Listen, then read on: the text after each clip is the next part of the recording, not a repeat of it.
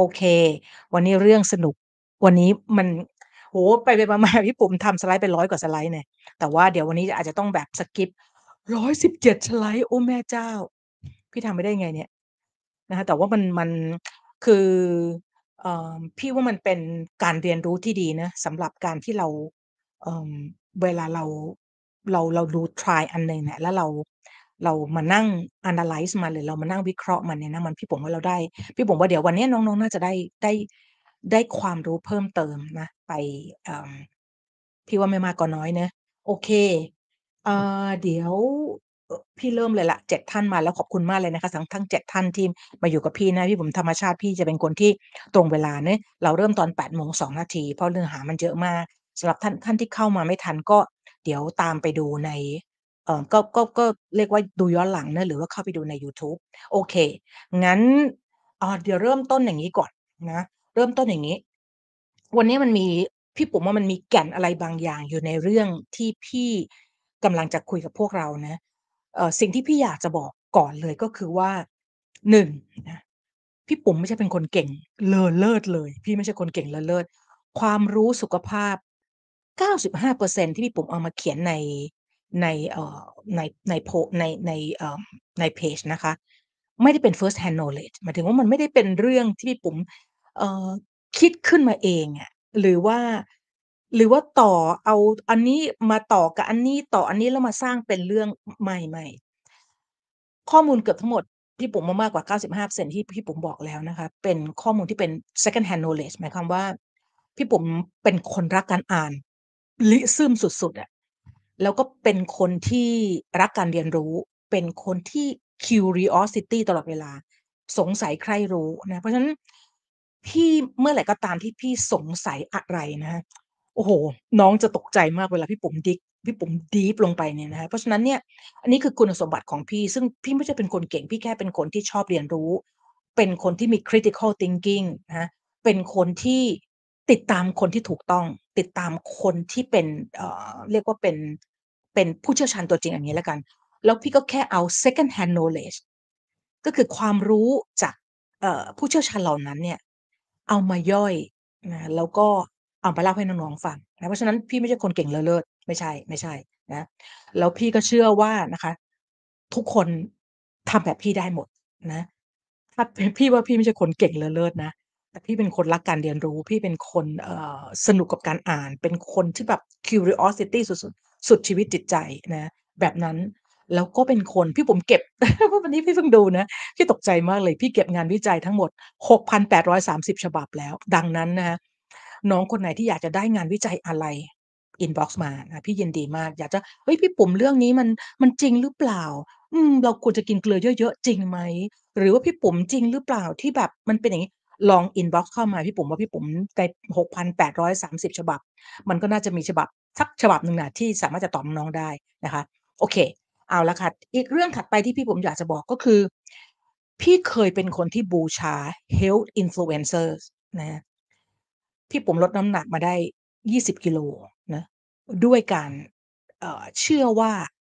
low carbohydrate นะการกินคาร์โบไฮเดรตต่ำกินไขมันให้สูงๆเนี่ย เป็นหนทางที่จะทำให้เราลดน้ำหนัก เป็นหนทางที่ดีที่สุดในการลดน้ำหนักนะเพราะฉะนั้นพี่ปุ๋มเคยเป็นคนที่เชื่อ health influencer เหล่านั้นมาก่อนนะคะเออพี่มีพี่ปุ๋มว่ามันเป็นข้อดีของพี่ด้วยผมก็ก็น่าจะเป็นข้อดีของพี่นะ ก็คือพี่เป็นคนที่เชื่อว่าการยอมรับความผิด ว่าเราเคยเชื่ออะไรผิดๆเนี่ยนะมันไม่ได้เป็นเรื่องเสียหายนะพี่ว่าการที่เรารู้ว่าอันนี้มันผิดแล้วอะแล้วเรายังตะแบงเชื่อต่อไป เพราะว่าไม่ได้เดี๋ยวเสียหน้าว่ะ เดี๋ยวคนเขารู้ว่าเราเป็นคนที่เคยเชื่ออะไรผิด ๆ No พี่ปุ๋มมีความรู้สึกว่า ก็ก็แค่ถ้ามันผิดก็แค่ ก็เออเขารู้แล้วโอเคพลาดไปแล้วผิดก็แค่นั้นนะแล้วก็เดินไปหาข้อมูลที่มันถูกต้องแค่นั้น พี่ปุ๋มไม่ไม่ไม่ได้รู้สึกว่า พี่เป็นเจ้าของเพจแล้วพี่พูดอะไรไปแล้ว ผิดไม่ได้หรือว่า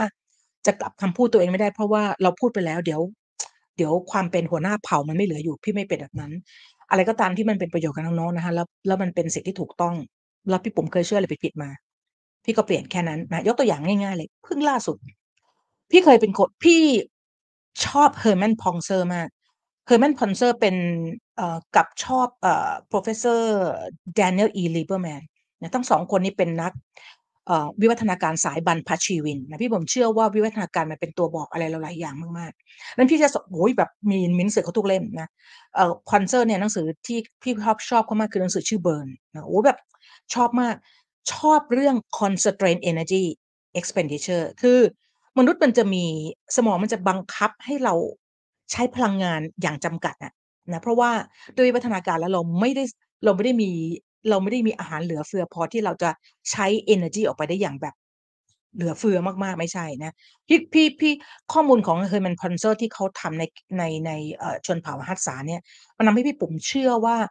ให้เราออกกำลังกายเยอะยังไง มันจะมี constraint หมายถึงว่ามันไม่ได้เป็น additive model ก็คือถ้า basal metabolic rate เราเท่านี้นะแล้วเราออกกำลังกายเพิ่มสมมติพี่ปุ๋ม basal metabolic rate พี่ปุ๋มพันพันสี่นะพี่ออกกำลังกายห้าร้อยมันจะกลายเป็นพันเก้าไม่ร่างกายมันจะมันจะมีเป็นรูปเป็นเส้นโค้งอะเป็น constraint นะ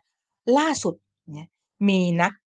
สรีรวิทยาท่านหนึ่งที่ผมติดตามเขานะเป็นคนเก่งนะเป็นคนหนุ่มแต่เก่งมากนะเขาออก paper ฉบับใหม่มา ซึ่งหักล้าง เอ่อข้อมูลของ Pontzer เฮ้ย พี่อ่านแล้ว เฮ้ยแม่งเฮ้ยมัน เมื่อเป็นแบบนี้ปั๊บพี่ยินดีที่จะเอาข้อมูลของ Pontzer เนี่ยจากที่พี่ปุ๋มเคยสุดโต่งไปทางขวาเชื่อเขามากเนี่ยพี่เริ่มขยับมาอยู่ตรงกลางเอามาไว้ตรงกลางก่อนนะรับข้อมูลใหม่อันนี้เข้ามา แล้วเดี๋ยวรอซิว่า Herman Pontzer จะตอบโต้ โดยเอาหลักฐานที่มันมันเชื่อถือได้มากแค่ไหนมาแต่อันนี้คือสิ่งที่พี่ปุ๋มและพี่ปุ๋มก็เชื่อว่าอยากจะให้น้องๆทุกคนเป็นแบบนี้เนอะเราอย่าเชื่ออะไรเพราะว่ามันตายตัวไปว่ามันต้องเป็นอย่างนี้นะ เราเราสามารถที่จะเปลี่ยนแปลงความเชื่อได้ตามหลักฐานที่มันปรากฏออกมา เมื่อหลักฐานขณะนั้นมันแน่นหนา พร้อมที่เราจะเชื่อณเวลานั้นเชื่อ เมื่อไรก็ตามที่หลักฐานมันเปลี่ยนแปลงไป เราเราควรจะรับเอาหลักฐานใหม่มาลองพิจารณาดู อันนี้ก็คือสิ่งที่อยากจะบอกนะคะอะเอาละเป็นลัทที่70 ละ ชื่อเรื่องนะคะ ข้อบกพร่องของงานวิจัยที่เรียกว่า lean math hyper responder นะคะพี่ต้องใช้บอกว่า by Dave Feldman แต่จริง ๆ แล้ว primary หรือ principal investigator คือผู้ทำงานวิจัยชื่อแรกนะชื่อหลักเลยคือ professor Matthew Budoff นะไม่รู้อ่านว่า Budoff หรือ Budoff พี่ไม่แน่ใจนะคะ โอเคนะอันนั้นเป็น principal แต่ว่าถ้าพี่ผมพูดถึงบอก ถ้าพี่ผมเขียนว่า by professor Matthew Budoff เนี่ยเราก็ไม่รู้จักกันใช่ไหมแต่ว่าชื่อถัดๆไปคือ Dave Feldman เนี่ยเขาอยู่ในนั้นด้วยเขาอยู่เป็นหนึ่งในคนที่ทำงานวิจัยเรื่องนี้นะเอาละนะชื่อ งานวิจัยมันเดี๋ยวไปเดี๋ยวไปดูว่าชื่องานวิจัยมันชื่ออะไร แต่ว่าพอเราพูดคำว่า lean math hyper responder โดย Dave Feldman เนี่ยพี่มว่ามันจะทำให้พวกเราเอออยากจะรู้แล้วก็แล้วก็พอแล้วก็จะอยากจะสนใจมันว่ามันเป็นยังไงนะคะ โอเค เอาละนะฮะเหมือนเดิมค่ะ ฝาก i fast bone broth นะ ใครก็ตามที่อยากจะได้น้ำซุปที่เป็นน้ำซุปที่เต็มไปด้วยโปรตีนนะไขมันน้อยมาก 0.5 กรัมนะคะน้ำตาล ไม่เติมน้ำตาลเอ่อเพิ่มเข้าไปไม่มีเกลือ ไม่ใส่เกลือเพิ่มเข้าไป ไม่มีวัตถุกันเสียไม่มีผงชูรสใดๆทั้งสิ้นเลยเนี่ยนะคะก็ติดต่อไปได้นะคะที่ไลน์ชื่อ Fat Out Key นะคะแล้วก็ถ้าคิดว่าไลน์ไลน์ที่พี่ปุ๋มทำมันมีประโยชน์นะคะก็สามารถที่จะมอบดาวเพื่อเป็นกำลังใจให้พี่ได้นะคะโอเค เอาละนะเหมือนเดิมนะคะพี่ผมบอกไว้แล้วอันนี้มันเป็นสโลแกนที่พี่จะพูดทุกครั้งเลย วิทยาศาสตร์ไม่ได้ตั้งอยู่บนความเชื่อนะคะไม่ได้ตั้งอยู่บนเรื่องเล่าของใครคนใดคนหนึ่งนะคะแต่ว่าวิทยาศาสตร์ตั้งอยู่บนหลักฐานที่แน่นหนา สามารถทำซ้ำได้นะคะแล้วก็ ดังนั้นพวกเราจงเสพข้อมูลวิทยาศาสตร์โดยตั้งอยู่บนความเชื่อในตัวบุคคลให้น้อยลง แล้วตั้งอยู่บนหลักฐานให้มากขึ้นนะคะเราใช้ชีวิตนะคะเราใช้ชีวิตนะคะแทนแกนแกน Y เป็นโซเชียลมีเดียพอพิลาเราใช้ชีวิตนะเจอผู้คน sorry ค่ะ เราใช้ชีวิตเจอผู้คนสีเทาเนี่ยนะที่แบบเราคุ้นเคยเขาในโซเชียลมีเดียมากๆเลย เปิดมาก็เจอเปิดมาก็เจอคุ้นเคยกับเขามาจนกระทั่งจนประหนึ่งว่าเขาเป็นญาติสนิทเรานะเพราะฉะนั้นเนี่ยเรามีเราใช้ชีวิตอยู่ในเนี้เราเลยมีความเชื่อ เราเลยมีความคล้อยหรือโน้มเอียงที่จะเชื่อคนเหล่านี้ ที่ popular นะเป็นที่นิยมมากในทางโซเชียลมีเดียนะคะเพราะว่าเราเจอเขาทุกวันได้ยินเขาพูดแบบนี้ทุกวันนะคะโดยที่เราแทบจะไม่รู้จักแกน X เป็นการทำงานวิจัยนะเวลาที่ใช้ในการทำงานวิจัย เราก็เลยแทบจะไม่รู้จักคนสีเขียว ซึ่งวันๆนึงเขาก็ทำแต่งานวิจัย เป็นผู้เชี่ยวชาญตัวจริงเสียงจริงในเรื่องนั้นๆนะเพราะฉะนั้นมันไม่มีกันเห็นไหมเพราะฉะนั้นเนี่ยวิธีที่ง่ายที่สุดนะคะเดี๋ยวพี่มันมีหนังสือเล่มถัดไปที่ผมจะดูพี่เพิ่งสั่งหนังสือเล่มนี้มา แล้วมันเป็นอะไรที่แบบอ่านด้วยความรู้สึกแบบขนลุกอะอ่าเดี๋ยวว่า a reliable way to make people believe in falsehood นะวิธีที่ไว้วางใจได้เลยนะคะ ที่จะทำให้คนทั้งโลกเลยเนี่ยนะคะเชื่อในสิ่งที่ผิดผิดก็คือพูดเรื่องที่ผิดผิดนั้นซ้ำๆทุกวินาทีให้ได้ยิน เปิดไปที่ไหนก็ได้ยินเรื่องนี้ เปิดไปที่ไหนก็ได้ยินแบบนี้ เปิดไปที่ไหนก็ได้ยินแบบนี้ นั่นแหละค่ะ frequent repetition คือการพูดซ้ำๆบ่อยๆ ให้ได้ยินตลอดเวลา เพราะว่าอะไรเพราะว่ามนุษย์นะคะไม่สามารถที่จะแยกความคุ้นเคยนะความคุ้นเคยเนี่ย มันทำให้มนุษย์แยกเรื่องที่ผิดออกจากเรื่องที่ถูกได้ยากมากๆนะอันนี้เป็นโค้ดของ Daniel Kahneman นนะคะ ซึ่งเป็นนักจิตวิทยาสาขาพฤติศาสตร์เศรษฐศาสตร์พฤติกรรมนะแบบหนังสือหนังสือที่ดีของเขามากชื่อหนังสือชื่อ Thinking Fast and Slow นะคะแล้วก็ Noise ดีมากนะคะโอเค เล่มนี้ โอ้ยจะบ้าตายนะ พี่เพิ่งซื้อมานะเพิ่งซื้อมาเนื่องจากพี่ไปตามทอมนิโคลใน Twitter นะทอมนิโคลเป็นเป็นเอ่อ journalist นะคะแล้วก็เป็น professor ทางด้าน journalism คือเขาเขาสอนเรื่อง politics นะคะในมหาลัยนะคะแล้วก็เอ่อเขามีคนติดตามด้วยความที่เขาแนวคิดเขาหรือวิธีคิดเขามันมันมีความเป็น critical thinker เนี่ย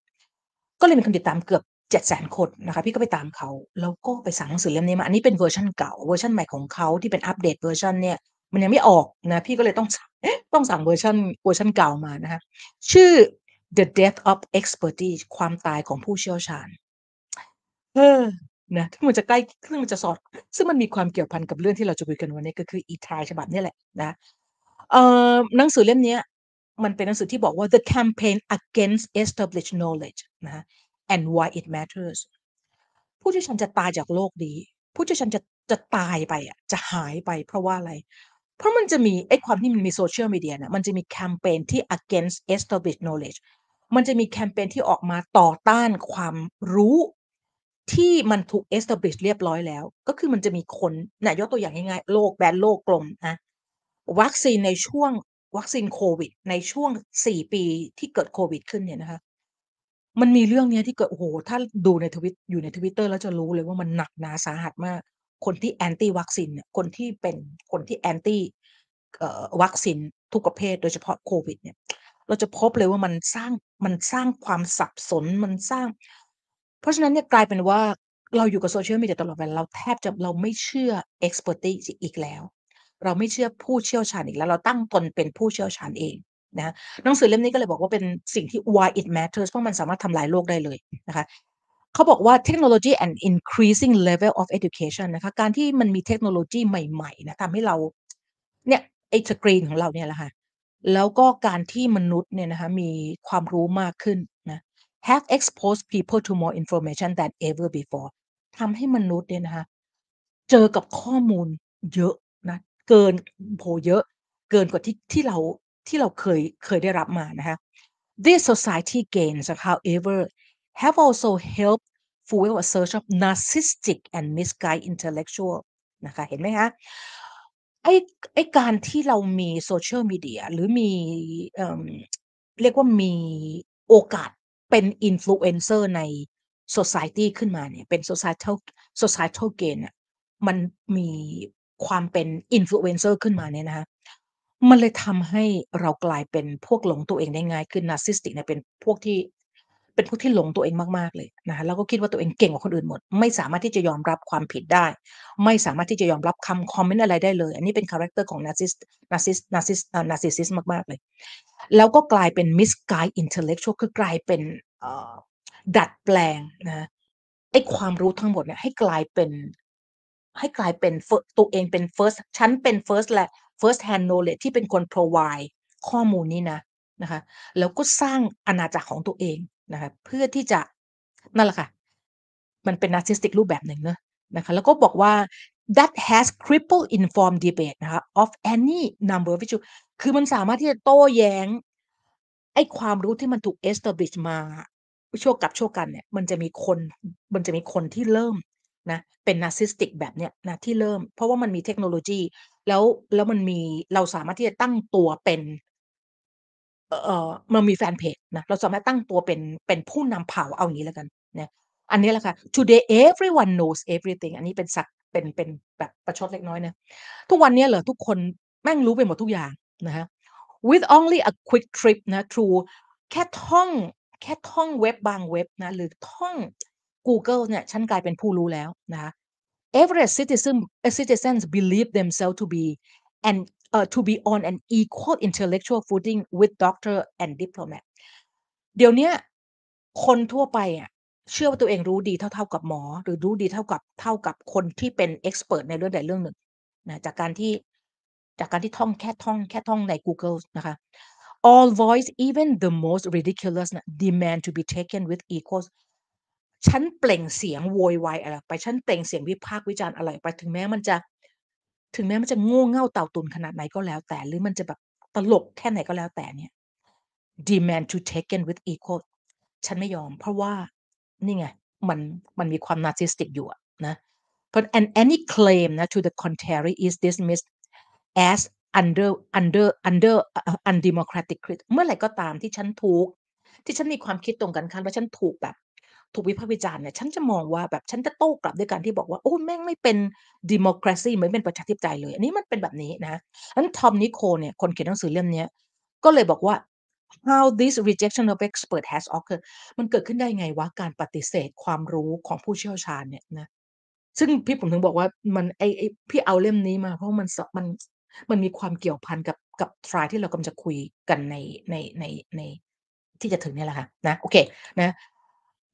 เอ่อ when ordinary citizen เมื่อคนธรรมดาทั่วๆไป เชื่อว่า no one knows more than anyone else ไม่มีใครรู้ดีกว่าใครเออนะ นั่นแหละ เราอยู่ในยุคนี้กันแล้วนะทุกคนรู้ดีหมด ทุกคนเก่งหมดนะแค่ไปแค่ไปท่องหรือแค่ไปจำขี้ปาก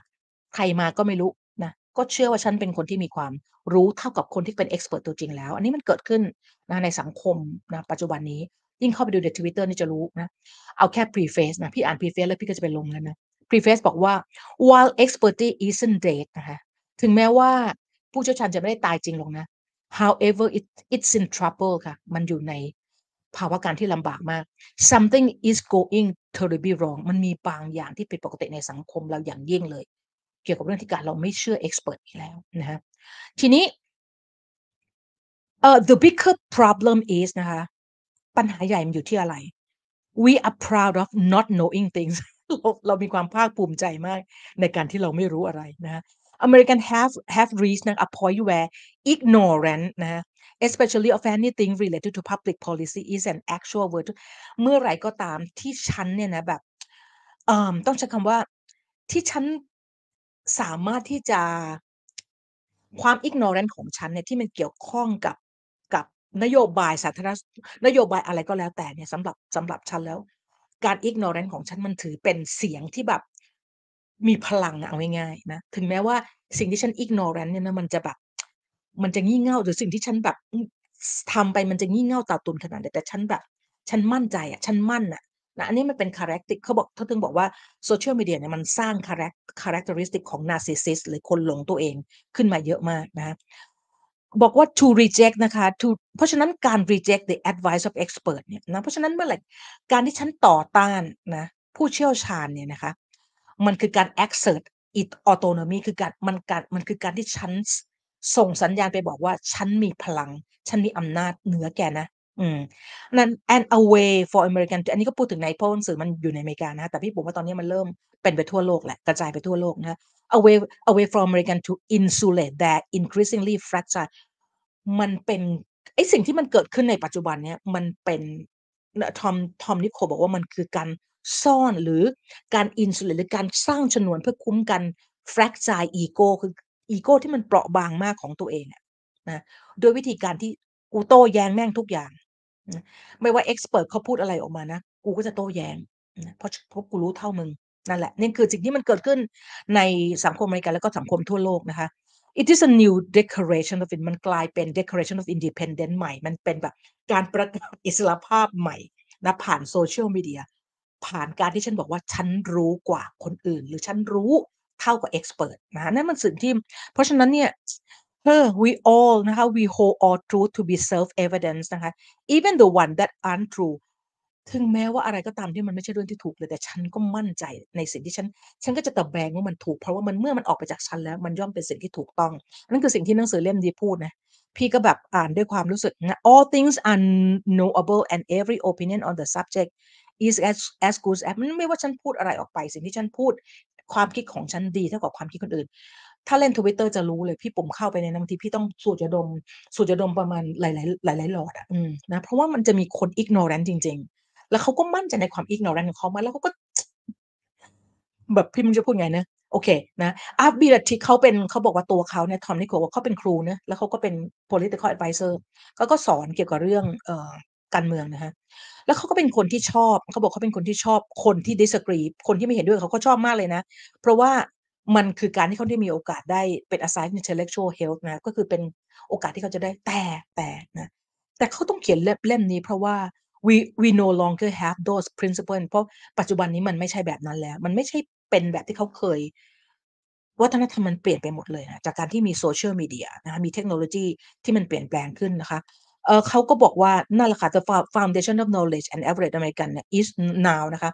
กลายเป็นว่าความรู้ขั้นพื้นฐานของคนอเมริกันตอนนี้ต่ำมากแต่แต่ตัวเองเชื่อว่าตัวเองรู้ดีนะเพราะแต่แล้วก็ทั้งๆที่ไม่รู้เลยว่าสิ่งที่ตัวเองมีอยู่หรือสิ่งที่ตัวเองไปเชื่อเนี่ยมันเป็น mis มันเป็น misinformation นะก็ยังเชื่อว่ามันก็ยังเชื่อว่ามันเป็นนะก็ยังเชื่อว่ามันเป็นสิ่งที่ถูกต้องอยู่นะอันนั้นคือสิ่งที่บอกว่า people don't just believe dumb things นะคะคนคนยุคนี้ไม่ใช่แค่เชื่อเรื่องบ้าๆบอๆเท่านั้นนะคะ they actively resist further learning นอกจากเชื่อเรื่องที่มันผิด ๆ แล้ว หรือเชื่อที่ เรื่องที่มันแบบตลก เชื่อได้ยังไงแล้วเนี่ยนะ ยังคงต่อต้านการเรียนรู้อะไรใหม่ ๆ ด้วยนะ แล้วก็ไม่ยอม let go นะ บอกแล้วมัน hold อีโกไว้ ไม่ยอม let go เรื่องที่ผิด เพราะเสียหน้าไม่ได้ ถูกคอมเมนต์ไม่ได้นะ ยกตัวอย่าง the death of expertise นะ ความตายของ ของผู้เชี่ยวชาญ ใครก็ตามวันนี้เราจะกำลังจะพูดถึงเรื่องไลปิดเนาะพี่ปุ๋มบอกแล้วว่า ใครก็ตามที่สนใจอยากจะรู้ข้อมูลที่จริงที่เป็นแฟกต์แฟกต์ในปัจจุบันนี้ก่อนนะในอนาคตวิทยาศาสตร์มันเปลี่ยนแปลงไป มันมีอะไรเปลี่ยนนะ แต่ณปัจจุบันนี้นะพี่ปุ๋มบอกได้เลยว่าใครก็ตามที่สนใจ lipid metabolism เอา lipoprotein metabolism นะให้ตามหนังสือเล่มนี้ Therapeutic Lip Lipidology นะสามารถจะหาดาวน์โหลดได้นะหาไม่ได้ inbox มาพี่ยินดีส่งให้เนาะเล่มนี้ คน 3 คนนี้นะ เป็นเอกอุ เป็นผู้เชี่ยวชาญที่เป็นเอกอุมาใน ใน ใน ใน field นี้ ใน field lipoprotein ใน field ที่เป็น lipid เป็น lipidologist นะ คนสำคัญเป็น cardiologist หมอ ผู้เชี่ยวชาญโรคหัวใจนะคะ3คนที่เป็น editor นะคะ ก็คือ Michael เอ Michael Davidson Peter Pitot นี่แบบสุดยอดนะ Kevin Markey เป็นประธานของ National Li National Lipid Association นะ3คนนี้เป็น editor หนังสือเล่มนี้นะคะ แล้วก็เป็นหนังสือที่เปิดปัญญาพี่สุดๆนะในความเข้าใจเรื่อง lipid metabolism นะคะ ทั้ง 3 คนนี้พี่ให้ดูนะแต่ปัจจุบันนี้มันเป็น dead คือไม่มีไม่มีใครเชื่อ ไปเชื่อ influencer ไปเชื่อ head influencer นะคะ3คนนี้คือคนที่เขียนหนังสือเล่มนี้คนนี้พี่เพิ่งฟังเลกเชอร์ล่าสุดของเขาเขาไป Grand Round ที่ที่ Dallas ที่อยู่ที่ เอ่อ Dallas ที่ที่ที่ Texas อะเป็นมหาลัยแพทย์แห่งหนึ่งเข้าไป Grand Round นะคะเป็นคนเป็น editor ของหนังสือของ textbook ที่ชื่อ Clinical Lipidology นะ สุดยอด ใครก็ตามที่อยากจะรู้ อยากจะเข้าใจว่า lipid metabolism นะคะมันคือมันเป็นยังไงในร่างกายเราตาม2คนนี้ อย่างที่พี่ปุ๋มบอกนะคะ ก็คือมันเป็น the death of expertise ก็คือ เรากลับไม่สนใจคนเหล่านี้ แล้วเราดันไปเชื่อ health influencer ซึ่งเป็นวิศวกรบ้างแหละนะเป็น อะไรก็ไม่รู้แหละ อืม เป็น marketer บ้างแหละนะ ไปเชื่อนะ โอเค คนนี้ William Cromwell นะ พี่ปุ๋มบอกเลยใครที่เล่น Twitter ตามเลย William Cromwell เป็นคนเป็นเป็น cardiologist นะคะแล้วเป็น lipidologist ที่คร่ำวอดอยู่กับเรื่อง lipid นะในร่างกาย dis dyspi dyslipidemia ความผิดปกติของ lipid ในร่างกายเรามา 30 ปีจนกระจนกระทั่งเขาเอ่อตั้งบริษัทนะคะเพื่อที่จะคนเอ่อลูกคนไข้1คนเนี่ยเขาจะประเมินความเสี่ยงให้นะคะว่า จะต้องทำยังไง จะต้องรักษายังไงในคนนี้นะคะ William Cromwell เก่งมากพี่ปุ๋มได้เปเปอร์ดีๆ จากเขาเยอะมากๆเลยนะ Alan Snyderman นะคะเป็นคนที่เชี่ยวชาญ1จับหาตัวจับยากมากในเรื่อง ApoB lipoprotein นะ lipoprotein ที่มีโปรตีนที่ชื่อ ApoB อยู่บนอยู่บนเอ่อโมเลกุลของมันเนี่ยคนนี้เป็นคนที่พี่ปุ๋มเก็บ paper เขาเท่าที่พี่ปุ๋มหาได้เลยนะคะ Samia Mora อยู่ที่อยู่ที่คนนี้น่ารักมากเพิ่งส่ง paper พี่ปุ๋มทำตอนที่พี่ปุ๋มทำไลฟ์ที่68นั้นแล้วพี่เพิ่งได้ paper จากเขาซึ่งจริงๆก็จริงพี่ปุ๋มเคยเขียน paper เอ๊ยโทษที post paper เขาต้องมาปีที่แล้วแล้วนะคะคนนี้เราแทบจะเป็นนี่ไง the death of expertise เราไม่เชื่อคนเหล่านี้ค่ะ Peter Libby นะคะถ้าใครอยากจะรู้เรื่อง inflammation ของของเวลามันเกิด atherosclerosis เนี่ยนะคะกระบวนการอักเสบนะที่เกิดขึ้นหลังจากที่ LDL particle มันแทรกเข้าไปใต้ชั้นหลอดเลือดแล้วมันเป็นยังไง ต้องตาม Peter Libby นะเรื่อง inflammation 2คนนี้คู่กัน Paul Ehrlich ก็2คนนี้ถ้าไปดู Google Scholar นะคะ citation หมายถึงว่างานวิจัยของเขาเนี่ยมีคนอ้างอิงไปในงานวิจัยอื่นๆเนี่ยกี่ครั้งเนี่ย200,000กว่าครั้งนะแต่เรากลับไม่เชื่อคนเหล่านี้นะคะ Eugene Bra Bronswall เนี่ยถ้าใครก็ตามที่เป็นหมอ cardiologist เป็นเป็นหมอ cardio นะเป็นหมอผู้เชี่ยวชาญโรคหัวใจ ไม่มีใครไม่รู้จัก Professor Eugene นะ หนังสือหลายหนังสือที่เกี่ยวกับเรื่องหัตถวิทยานะที่เป็น textbook นะก็เนี่ยแหละค่ะ ฝีมือเรียกเป็น Godfather แล้วกันนะคะ Daniel J Rader นะใครก็ตามที่สนใจ HDL คอเลสเตอรอลใครก็ตามที่สนใจเกี่ยวกับเรื่อง HDL คอเลสเตอรอลให้ตามคนนี้ คนนี้คือเอกทัคคะคะในเรื่อง HDL คอเลสเตอรอลนะพี่เพิ่งฟังเลกเชอร์เขาเกือบ3ชั่วโมงนะคะ I'm sorry เป็น บทสัมภาษณ์ของเขาที่ Peter Attia สัมภาษณ์แล้วดีใจมากที่เพราะเขาแทบพี่แทบจะหาเขาไม่เจอในในยูทูบเลย ค้นไปเหอะเขาก็คงเพราะเขาไม่ได้มีเวลาไม่มันมีเวลาว่างมานั่งทำยูทูบเนะแต่ว่าโชคดีมากที่ Peter Attia สัมภาษณ์เขาเนื่องจากอะไรเนื่องจาก Professor Thomas Dayspring แนะนำ Peter Attia ให้สัมภาษณ์คนนี้ ถ้าอยากจะรู้เรื่อง HDL คอเลสเตอรอลพี่ปุ๋มเลกเชอร์จดเลกเชอร์ตามเขาหมายถึงว่านั่งฟังเขา pause กดจดตาม 16 หน้า เกี่ยวกับเรื่อง HDL ค แต่เรากลับไม่เชื่อคนเหล่านี้ค่ะ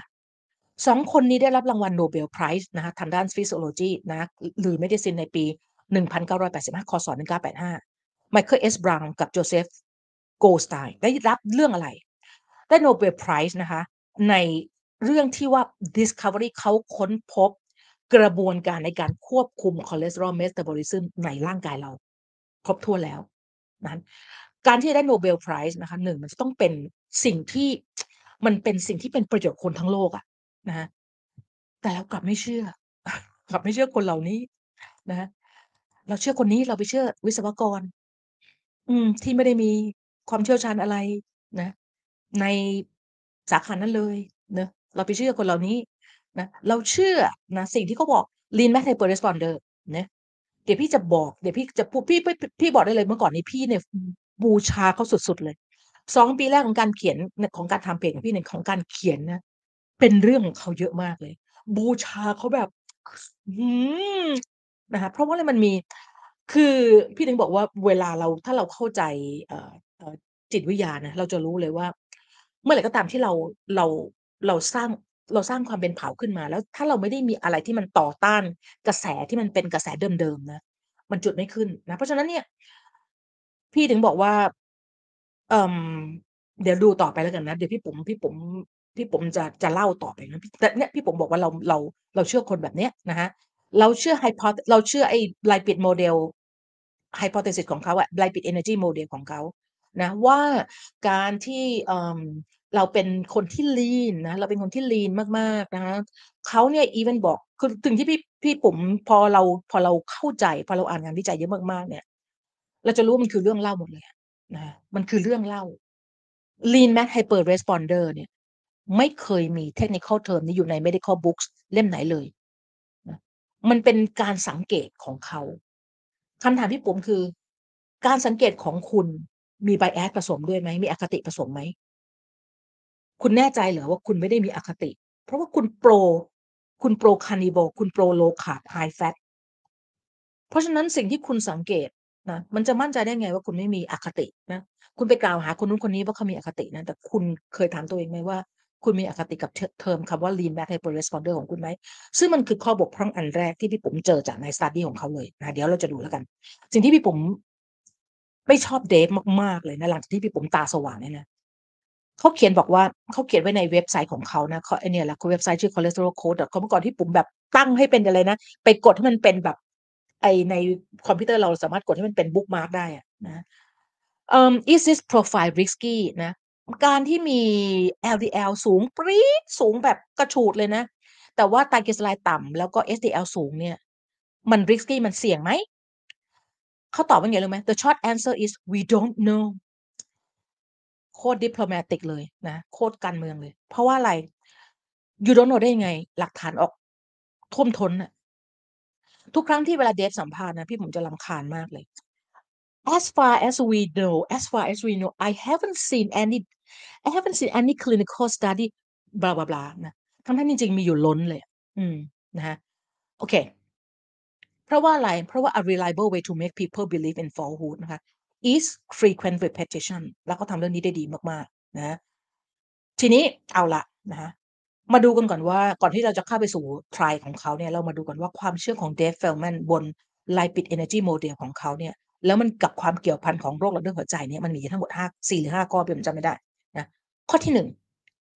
เดฟเชื่อว่านะคะ LDL คอเลสเตอรอลกับ ApoB containing lipoprotein เนี่ยเขาเชื่อว่าเป็นส่วนหนึ่งของเป็นส่วนหนึ่งของกระบวนการเกิด atherosclerosis ก็จริง แต่ไม่จำเป็น keyword ของเขาคือ ไม่จำเป็นว่า จะต้องเป็นสาเหตุหรือเป็นจุดเริ่มต้นของการเกิดของการเริ่มต้นการก่อโรคนะทั้งที่นี่หลักฐานมันท่วมท้นจนไม่รู้ท่วมท้นยังไงนะคะ2ในสภาวะที่มีระดับ HDL สูงไตรกลีเซอไรด์ต่ำนะ LDL คอเลสเตอรอลเนี่ยถึงแม้มันจะสูงเนี่ยก็มีความเกี่ยวข้องกับการก่อ atherosclerosis หรือหลอดเลือดหัวใจอุดตันในเลือดต่ำนะซึ่งก็ผิดอีกนะแต่ว่าอย่างที่บอกไง ก็บอกไงดีล่ะ ให้เอาหลักฐานท่วมมากองตรงหน้าเนี่ยพี่เพิ่งดู พี่เพิ่งดูดีเบตระหว่าง Stephen Gundry นะ กับ Daniel เอ่อเอ่อดร. Daniel Bellardo นะ ซึ่งเป็น cardiologist นะ ตัวส Gundy เป็น cardio surg cardiac surgeon นนะก็ดีเบตกันโดยมีเอ่อดร. Mike เป็นเป็นเอ่อโอเขาเรียกอะไรเป็น moderator นะ พี่จะเป็นลมอะ เพราะว่า ส Gundy แกแกแกเชื่อของแก แกเชื่อว่ากินผักผลไม้ไม่ดีอะ อืม แกเชื่อว่าสูบบุหรี่มีประโยชน์อะเออนั่นแหละนะไม่ว่า Daniel เอ่อ Bellardo จะเอา study มาวางตรงหน้าขนาดไหนนะแกก็มีความสามารถที่จะเลี้ยวของแกไปได้แล้วแกก็ไม่สะทกสะท้านอะไรเลยนะ ในขณะที่เราเนี่ยนั่ง พี่ต้องปิดปิดปิดจอแบบทนฟังไม่ไหวเดี๋ยวพักพักก่อนแล้วไปฟังใหม่ เพราะมันชั่วโมงกับชั่วโมงกับ30กว่านาทีมั้งนะคะนั้น ความเชื่อของ Dave ก็คือว่า ถ้าเมื่อไหร่ก็ตามที่ HDL คุณสูง ไตรกลีเซอไรด์คุณต่ำนะคะ LDL ของคุณน่ะจะมี particle เป็นแบบใหญ่ ๆ ไม่อันตรายตลอดเลือดอันนั้นคือนะคะซึ่งพี่บุ๋ม debunk เรื่องนี้ไปแล้วในไลฟ์ที่ 68 นะคะว่า all lipoprotein particle part อะอะ ApoB lipoprotein อืม lipoprotein ที่มี ApoB อยู่บน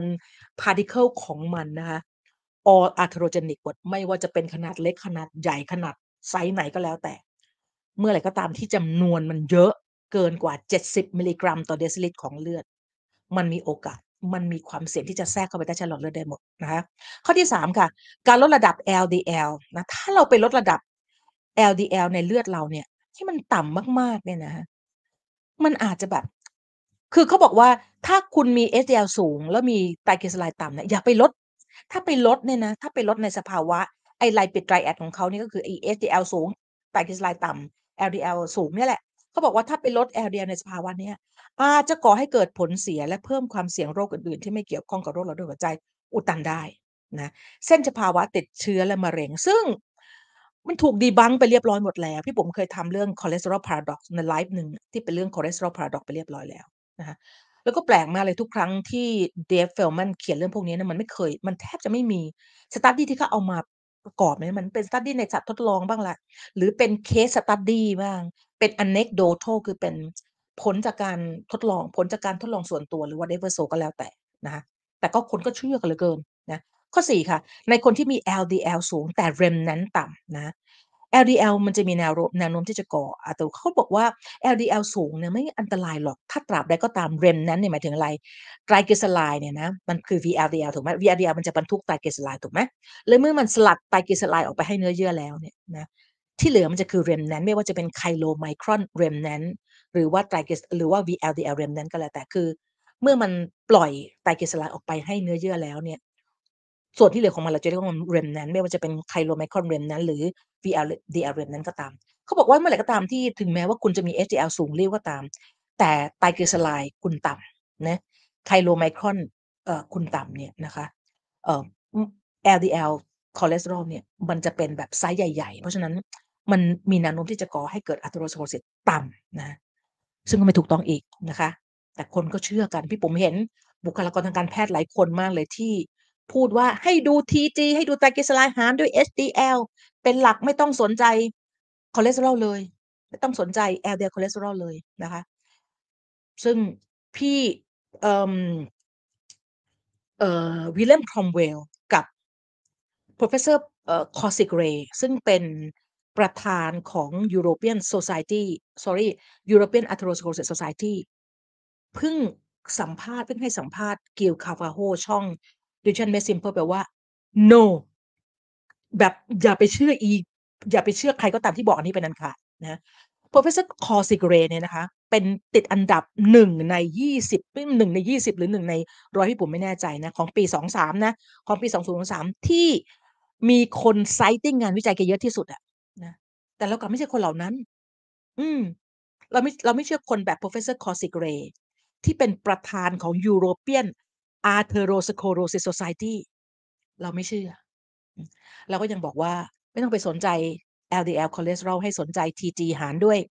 SDL อุ้ยเนี่ย TG ต่ำ SDL ต่ำ SDL สูง หารกันแล้วอยู่ที่ประมาณหนึ่งสวยงามมาก ไม่ต้องสนใจเลย LDL 400 ก็ไม่ต้องสนใจ นั่นแหละค่ะนะห้าในสภาวะที่มีการอักเสบต่ำนะคะระดับ LDL ที่เพิ่มขึ้น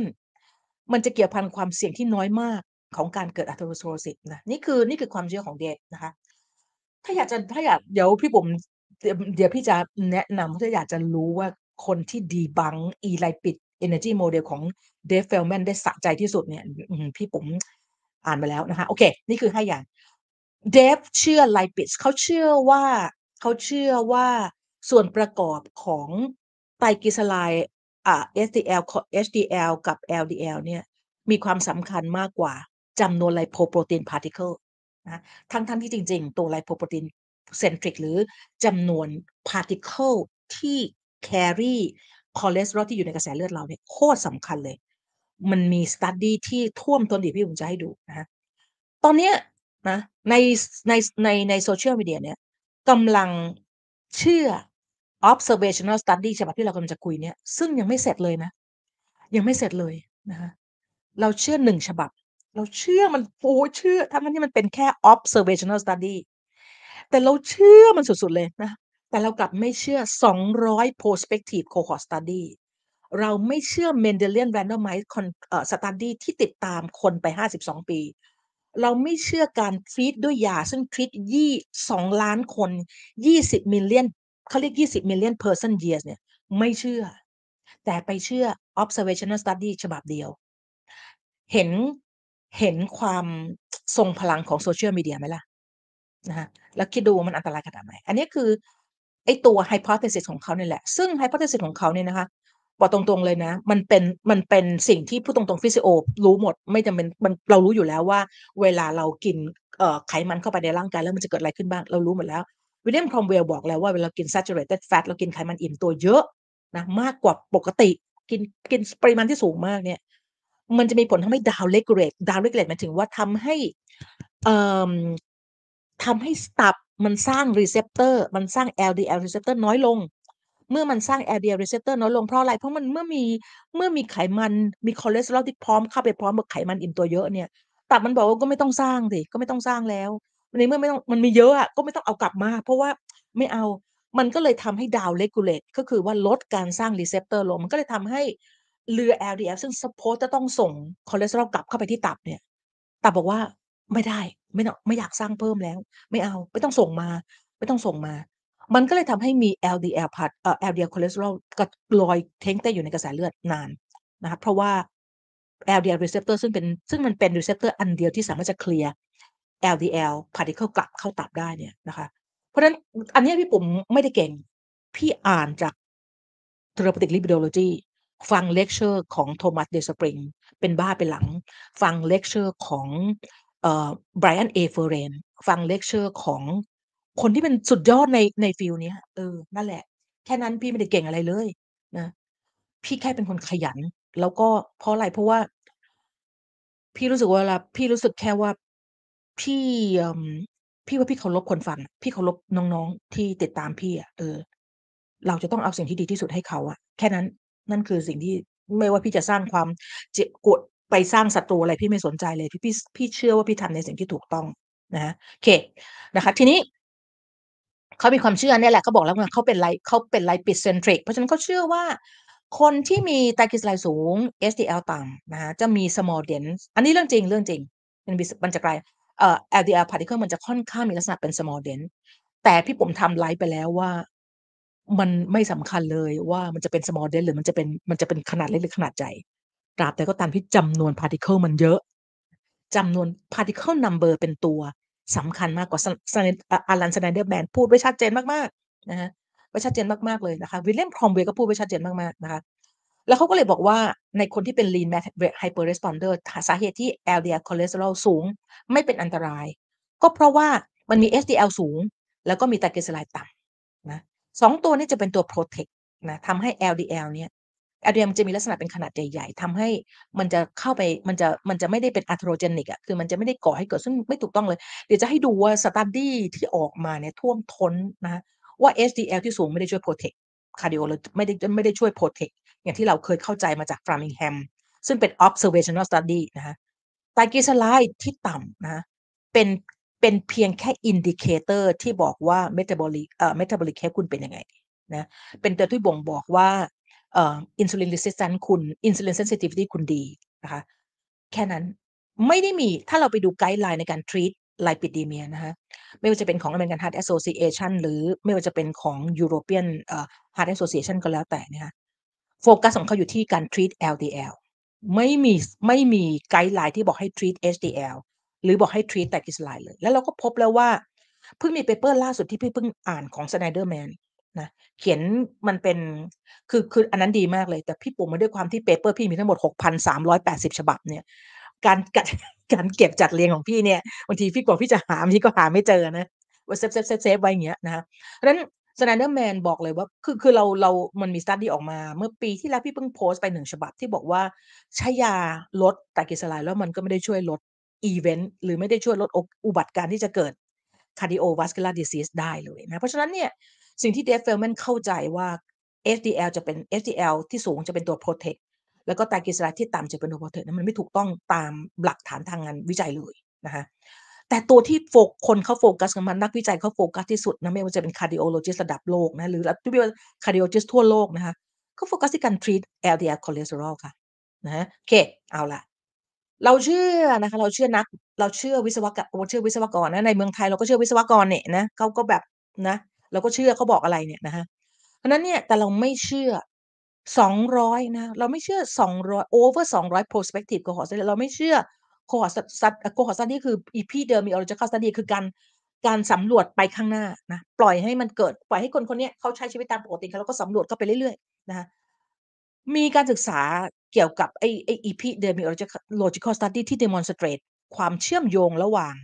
ระหว่างคอเลสเตอรอลกับกับโรคหลอดเลือดหัวใจอุดตันเนี่ยมากกว่า 200 ฉบับนะคะ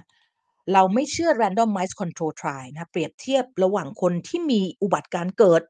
cardiovascular disease แล้วกับ control group กับกลุ่มที่เอาเอายาเข้าไปช่วย เอายาเข้าไปใช้เนี่ยเปรียบเทียบกันแล้วเนี่ยนะคะแล้วพบว่ายามันช่วยลด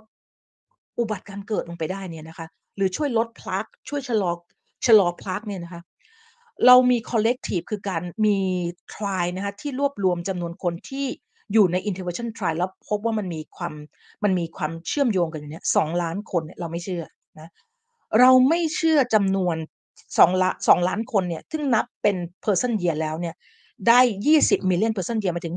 2 คูณด้วยเท่าไหร่ล่ะ ถ้า 2 million people 2 2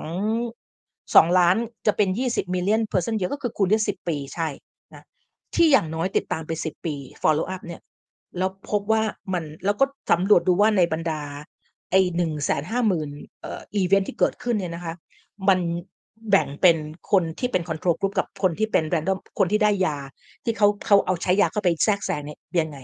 เรามีเรามีหลักฐานขนาดไหนเราไม่เชื่อ เราไม่เชื่อนะคะว่า เมื่อเรา lower เมื่อเราลดระดับ LDL คอเลสเตอรอลลงไปให้ต่ำกว่า 70 มิลลิกรัมต่อเดซิลิตรได้เนี่ย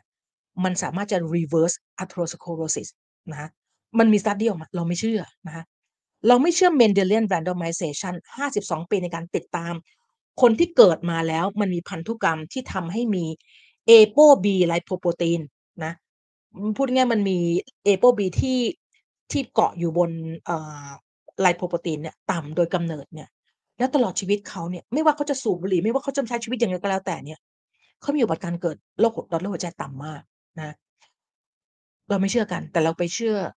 trial ฉบับเดียวที่ยังไม่เสร็จเลยเนี่ย ตอนนี้โอ้โฆษณากันไปเต็ม Twitter แล้วว่า ไม่เป็นไรแล้วกินเข้าไปเหอะกินไปให้ LDL สูงๆ ไม่ได้เกี่ยวข้องเลยตราบใดก็ตามที่คุณ lean แล้วปัจจุบันตอนนี้กลายเป็นทุกคนทุกคนในในโซใน Twitter ที่พี่ปุ๋มที่ที่เขา โปรอาหารประเภทนี้นะเขาชื่อว่าตัวเขาเป็น lean mass res hyper responder กันหมดเลยอะตอนเนี้ย อืมนะเราไม่เชื่อ study นี้นะคะ พี่ปุ๋มจะบอกได้เลยว่าคนเหล่านี้ย Jan Boren นะชื่อแรกนะ Ronan M. Krauss นะ ใครอีก Henry Ensingsberg เนี่ยพวกนี้นี่ Borg Borg ออ่านว่าเบิร์กหรือบอกไม่รู้นะ คนนี้สุดยอดมาก เนี่ย ทั้งหมดนี้มารวมประประประรวมตัวกัน เพื่อที่จะเป็น consensus statement ว่า low density lipoprotein คีย์เวิร์ดคือคำนี้เลย cost นะะสำหรับพี่ปุ๋มเนี่ยจากประสบการณ์การอ่านงานวิจัยมานะคะน้อยมากเลยนะ ที่เราจะเจอประโยคที่บอกว่าที่ฟันธงไปเลยว่า มันเป็นต้นเหตุนะมันต้องมั่นใจจริง ๆอะเขาเขาพี่ว่าคนเหล่านี้เขาเขาไม่เอาชื่อเสียงเขามาแลกนะ ถ้าเขาจะต้องใช้คำนี้ลงในลงในเอ่อในงานวิจัยสักฉบับนึ่งเนี่ยนะคะมันมี consensus stabet statement 2ฉบับ ฉบับนี้กับ2ฉบับเลยพี่ปุ๋ม ทำเอ่อทำไลฟ์เกี่ยวกับฉบับนี้ไปแล้วทำทั้ง2ฉบับอะแหละทำไปแล้วนะคะ แต่ทำแบบไม่ได้ทำทั้งฉบับเพราะมันเยอะมาก ก็เลือกเอาประเด็นที่สำคัญๆมาทำนะคะโอเคนะพวกเราจะเห็นเลยว่ามันเป็นมันชัดเจนมากๆเลยว่า Mendel ไม่ว่าจะเป็น Mendelian randomization คือการติดตามคนนะที่มีพันธุกรรม ไม่ว่าจะมีพันธุกรรมที่มี ApoB สูง หรือพันธุกรรมที่มี ApoB ต่ำก็แล้วแต่เราพบเลยว่าเมื่อไหร่ก็ตามที่เราลด ApoB ได้ ถ้าพันธุกรรมเขา ApoB เขาต่ำเขาจะมีความเสี่ยงในการเกิด โรคหลอดเลือดหัวใจน้อยมากๆนะคะในขณะที่คนที่มี ApoB พันธุกรรมทำให้มี ApoB สูงนะอย่างเช่นคนที่เป็น familial hypercholesterol มีคอเลสเตอรอลสูงมาแต่กำเนิดเลยเนี่ยนะคะเราจะพบเลยว่าตายเร็วมากนะจากการที่มีหลอดเลือดหัวใจอุดตัน no matter what ไม่มี risk factor อื่นๆเลย เป็นคนแข็งแรงมาก ออกกำลังกายตลอดเวลานะไม่สูบบุหรี่ไม่กินเหล้าไม่มีเบาหวาน ไม่มี hypertension เลย ก็ตายค่ะจากการที่มันมีหลอดพี่ถึงบอกเมื่อวานมีน้องถามมา พี่ปุ๋มโพสต์เรื่องเรื่องเอ่อคอเลสเตอรอล เอ่อว่าเซลล์ร่างสร้างคอเลสเตอรอลได้เองนะ paper ฉบับที่พี่ปุ๋มวางไป แล้วก็มีมีแฟนเพจมาถามว่า มันจริงเหรอ?มันจะมันมันสนใจเอ่อ LDL คอเลสเตอรอลอย่างเดียวเหรอ?พี่ต้องพูดอย่างงี้ค่ะ LDL คอเลสเตอรอลมันเป็นเขาเรียกมันเป็น independent risk factor มันเป็นคำว่า independent คือมันอิสระไม่ขึ้นกับใครเลยนะหมายความว่าแน่นอนใช่เบาหวานความดันนะคะเอ่อไขมันในเอ่อ sorry เบาหวานความดัน แล้วก็ เอ่อการอักเสบนะ autoimmune disease พวกนี้นะคะ metabolic syndrome นะมีส่วนเขาเรียกเป็นเป็น risk modifier เป็น risk modifier คือ เป็นส่วนที่สรัญญาส่งเสริมสวัสด์นะให้ risk มันเพิ่มขึ้น แต่มันไม่ได้เป็น independent risk หมายความว่าไง?หมายความว่า inde independent independent independent risk ของ LDL เนี่ยหมายความว่าไง?หมายความว่าeven ว่าเราไม่มีเบาหวานเลย เราไม่มีเราไม่สูบบุหรี่เลย เราไม่มีความดันโลหิตสูงเลยนะ แต่เรามีแค่ LDL คอเลสเตอรอลที่สูงกระฉูด เราก็ตายจากหลอดเลือดหัวใจอุดตันได้ เพราะมันเป็น independent มันอิสระไม่ขึ้นกับใครเลยนะอันนี้คืออันนี้คือสิ่งที่เราต้องซึ่งมเดเดเอ่อ Professor Thomas Dayspring เพิ่งเพิ่งเพิ่งตอบเพิ่งเพิ่งเอ่อเขาเรียกอะไรมีวิวิวาทะเล็ก ๆ กับกับเอ่อ Professor Matthew Baldock ซึ่งเป็นคนทำงานวิจัยฉบับนี้นะคะโอเค นะเพราะฉะนั้น Mendelian randomization ชัดเจนมากตามไป 52 ปีนะเป็นเส้นตรงชัดเจนมาก linear นะตาม prospective cohort study ทั้งหมด 200 มากกว่า 200เอ่อ prospective cohort study ออกมาเหมือนกันเลย ล้อไปในทางเดียวกันพวกเราจะเห็นเลยว่า พันธุกรรมแรงมากแรงมากนะในขณะที่ prospect เอ่อในขณะที่ intervention trial เนี่ยนะคะยังความชันของกราฟยังยังยังเพราะฉะนั้นเพราะฉะนั้นเพราะฉะนั้นเราต้องยอมรับเลยว่าหลอดเลือดโรคหลอดเลือดหัวใจมีเรื่องพันธุกรรมเข้ามาเกี่ยวข้องนะ พี่ปุ๋มฟัง Thomas Despring นะก็จะถูกต้องมาก ทีนี้วันนี้พี่เอาแหล่งข้อมูลมาจากไหน?หลายแหล่งมากเลยนะคะคนนี้คือพี่ก็ชอบระดับหนึ่งนะ Physionic มันก็เป็นช่องที่ดีนะเพียงแต่ว่าพี่บางทีพี่พี่รำคาญวิธีการพูดเขาเออจริงๆเราไม่ควรจะรำคาญใช้ได้เป็นช่องช่องที่ใช้ได้ช่องนึงแต่พี่ปุ๋มส่วนตัวพี่ปุ๋มชอบอชอบกิน Gil Clavijo มากกว่านะ Nutrition Made Simple ชอบมากกว่าเขาน่ารัก แล้วก็พี่ว่าเขาแน่นมากข้อมูลเขาแน่นมากนะคะคนนี้เขาเขียนตัวตัวคนเนี้ย คุณ Nicholas ก็เป็น PhD student อยู่นะคะ แล้วก็ทางด้านเอ่อ sorry เขา PhD แล้วนะ Molecular Medicine เอ๊ยแต่เขาเขาเลกเชอร์เรื่อง Autophagy ดีมากทำให้พี่เข้าใจเรื่อง Autophagy ชัดเจนมากแล้วแบบ โอ๊ยไอ้ที่ตอนหลังนี่นะพี่ปุ๋มเลิกตามอี Simland เมื่อก่อนเนี่ตาม Simland เป็นบ้าเป็นหลังเลยนะ เลิกเลยนะคะเออก็ได้มาจากเขานะคะ Dave Feldman When Cholesterol Doesn't Cause Heart Disease อันนี้เขาก็เขาก็เขาเขาก็เขาก็เขาก็ พูดดีนะ พูดทั้งในแง่ที่ที่น่าสนใจกับในแง่ที่เขาไม่เห็นด้วยนะคะ คนที่2คือ Pat Chambers เขาสัมภาษณ์ Dave Feldman กับ Nick Norwich นะก็ก็ดีพี่ปุ๋มว่าเขาถามจี้จุดหลาย ๆ เรื่องดีนะคะก็แต่พี่ปุ๋มว่าเขาสุภาพนะ สุภาพ คนนี้อืคนนี้นี่พี่ปุ๋มสู้ฮกเลยนะ Mike the the Vegan นนะเออมีคนบอกว่าเฮ้ยเขาเป็น Vegan เนี่ยเขาก็เลยต่อต้านเขาก็เลยแบบแบบมี bias นะ พี่ปุ๋มจะบอกว่าทุกคนมันมี bias หมดแหละ ทุกคนมีอคติกับเรื่องบางเรื่องทั้งนั้นแหละนะความสำคัญมันอยู่ที่ว่า ข้อมูลที่ฉันมีอคติกับคนคนนี้มันเป็นข้อมูลที่จริงขนาดไหน อย่าไป อย่าไปแค่ว่าเฮ้ยมึงมีอคติเพราะงั้นกูไม่เชื่อมึง พี่ปุ๋มว่ามันไม่ถูกต้องนะ คุณต้องดูว่าหลักฐานที่เขามีอคติกับคนคนนี้หลักฐานเขาเจ๋งขนาดไหน ถ้าหลักฐานเขาเจ๋ง พี่ปุ๋มไม่สนใจความอคติของเขานะพี่จะสนใจหลักฐานที่เขาเอามาโชว์นะแล้วพี่ปุ๋มว่า Mike Vegan คื คือทำได้ดีมากขนาดที่ Dave Feldman มาตอบ2พาร์ตอะทำวิดีโอตอบโต้2อัน แล้วมันเป็นการตอบโต้ที่พี่ปุ๋มเข้าไปฟังแล้วเฮ้อเดี๋ยวเดี๋ยวเดี๋ยวจะดูว่าหลังจากที่เขาเขาตอบโต้วิดีโอของ Mike ชอันนี้ซึ่งความยาวประมาณ20กว่านาทีความยาวประมาณ20กว่านาทีเนาะแต่ว่าเอ่อ Dave Feldman เนี่ยทำวิดีโอ2ครั้งประมาณเกือบชั่วโมงเพื่อเพื่อเพื่อตอบเพราะมันแสดงว่าเขาต้องเขาต้องมันต้องมีอะไรที่ทำให้เขาเขาแบบ เขาต้องตอบอะเออ แล้วก็ปรากฏว่าหลังจากที่เขาตอบ หลังจากที่เขาตอบ Mike the Vegan แล้วเนี่ยนะคะ มันไม่ได้ satis ไม่รู้พี่ปุ๋มว่า Mike เขาก็ไปตอบ ตอบโต้ไอ้วิดีโอ2อันของ เดี๋ยวที่พี่จะให้ดูการตอบ การตอบโต้ไอ้วิดีโอ2อันของ Dave Feldman สุดยอดมาก เดี๋ยวดูแล้วกันนะ เพราะฉะนั้นคนนี้นะคะอันถัดไปโอ๊ยดีอันนี้ของพี่ปุ๋มชอบคนนี้เป็นกลางดีมาก แล้วก็ เอ่อเนี่ยเอ่อ Mario Mario Class เนี่ยพี่ปุ๋มตามเขามาตั้งแต่เขาเพราะเขาเป็น reviewer ของ Red Pen Review นะเพราะนั้นพี่ตามเขามาตั้งประมาณ2ปีแล้วล่ะนะเพราะฉะนั้นเอ่อเขาเพิ่งเปิดโอ้แต่เขาเปิดแล้ว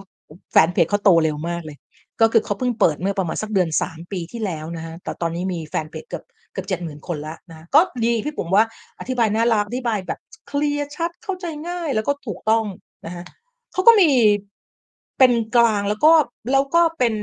ก็แบบภาษาคนเป็นนักวิจัยอะเนาะ ก็สนใจอะไรใหม่ ๆ นะคะ พี่ปุ๋ม จากเบนวิดีโออันนี้เขาเนี่ย พี่ปุ๋มประมาณ 90%พี่ปุ๋มเชื่อนะ แต่พี่ไม่เชื่ออยู่ 10%ที่เขาพูด แต่พี่ปุ๋มก็มีความคิดเป็นของพี่เองนะ ก็เนี่ยกำลังจะไปคอมเมนต์เขาอยู่เนี่ยแหละว่า เขา เขามีความคิดยังไง เพราะฉะนั้น ที่เหลือก็คืองานวิจัยจำนวน 6,380 ฉบับ ที่ผมเก็บไว้ในคลังข้อมูลส่วนตัวพี่ตลอด 3 ปีนี่แหละ ที่จะเอามาคุยกับพวกเรานะคะ ซึ่งก็จะมาจากคนกลุ่มเนี้ยแหละ มาจากคนกลุ่มที่พี่ปุ๋ม ติดตามเขาเนี่ยแหละนะคะเพราะว่าพี่ปุ๋มเขาเป็นตัวจริงเสียงจริง ในการที่เราจะเอามาคุยกันนะคะนี้ พี่จะบอกว่า Lean Mass Hyper Responder ที่แบบที่แบบ Dave เขาภาคภูมิใจมากเนี่ยนะคะคือพี่แปลกใจว่าทำไมหลังจากที่เขาออกมาแล้วเนี่ย หลังจากที่เออมันเป็น Prelim Prelim Prelim Presentation ของที่ที่ที่ Matthew Budoff เอ่อ present เนี่ยนะพี่ก็แปลกใจว่าทำไมเอ๊ะทำไม Cardiologist เขาไม่ค่อยตื่นเต้นอะไรกันเลยวะทำไมเขาทำไมเขาไม่ค่อยทำไมไม่มีใครไม่มีใครออกมาตื่นเต้นจะมีคนที่จะมี Cardiologist ที่ออกมาโวยวายแบบเล็กน้อยก็คือ Professor Pablo นะ Professor Pablo Corral เป็นอดีตประธานของ Argentine Argentina Lipid เอ่ อ sorry Argentina Ather Atherosclerosis Society ที่ ที่เมือง ที่ ที่อาร์เจนตินานะ ถ้าพี่ผม ถ้าพี่ผมจำไม่ผิดนะ ที่ออกมาแบบ เฮ้ย มัน มันทำอย่างงี้ได้ยังไง อะไรเงี้ย ประมาณนั้นนะ แล้วก็ที่เหลือไม่มีนะ เฉย ๆ พี่ก็เลยรู้สึกว่า เอ๊ะ ทำไมเขาไม่ตื่นเต้นกันเลยวะ ทำไมเขาไม่หรือ อ๋อ maybe มันอาจจะเป็นเพราะมันเป็นแค่ preliminary นะ มันยังไม่เป็น peer review คือมันยังไม่จบอะ trial มันยังไม่จบเลยนะ แล้วก็ยังไม่ได้มีการ peer review อะไรทั้งสิ้นเลย แล้วก็ยังไม่รู้จะได้ลงใน พี่เชื่อว่ามัน พี่เชื่อว่าคน ไอ้ ไอ้กลุ่มเนี้ย มันหา หา เปเปอร์หา journal ลงได้อยู่แล้ว มันอาจจะเป็น journal ที่แบบอันดับที่ไม่เขาไม่เพราะว่าเขาไม่สนใจอยู่แล้วพี่ผมบอกเลยว่าวัตถุประสงค์ของเจตนาของเขาเขาไม่สนใจอยู่แล้วมันจะถูกตีพิมพ์ในวารสารดีขนาดไหนขอให้มันได้ตีพิมพ์ลงไป เพื่อที่จะเอาไว้เป็นเป็นตัวแบบบอกสาวกอะว่าต่อไปเนี้ยคุณกินเอ่อกินกิน high fat เข้าไปเถอะนะคะโอเคตอนหลังอะมาเจอว่าอ๋อที่เขาไม่อาจไม่อันนี้เป็นอันนี้เป็นความคิดส่วนตัวพี่ปุ๋มนะ มันจะใช่หรือเปล่าพี่ไม่รู้นะ ก็คือว่า ไอ้ study แบบ Lean Mass Hyper Responder เนี่ยเขาทำกันมาแล้วนะคะ paper PESA study นี่โคตรดีเลย ไปหา paper ฉบับนี้เลยนะคะ Prevalent Vascular Distribution and Multi-territorial Extent of Subclinical Atherosclerosis in Middle Age Cohort นะคะคือจริงๆ เนี่ยพี่จะบอกได้เลยว่าถ้าเราไปดู Our อะไรวะ Our World in Data เนี่ยเราจะพบเลยว่าโรคหลอดเลือดหัวใจโรคหัวใจเนี่ย อุบัติการเกิดโรคหัวใจมันลดลงเรื่อยๆ เพราะว่าอะไร เทคโนโลยีมันดีขึ้น ยามันดีขึ้น มันตรงจุดมากขึ้นนะคะในขณะที่มะเร็งเพิ่มขึ้น เพราะมันพูดถึงว่าถ้าเทียบระหว่างมะเร็งกับโรคหลอดเลือดหัวใจนะคะเรามีความเข้าใจเกี่ยวกับเรื่องโรคหลอดหัวใจเยอะกว่ามะเร็งนะคะเพราะฉะนั้นเนี่ยไอ้ PESA เนี่ยเป็นตัวที่ดีมาก เพราะ PESA เนี่ยเป็นการศึกษาดูว่าในคน middle age นะยังยังอายุไม่มากเท่าไหร่อายุประมาณ 18-40 ประมาณนี้เนี่ยนะคะแล้วก็ no risk factor ใดทั้งสิ้นเลยเนี่ยนะคะ เพียงแค่มี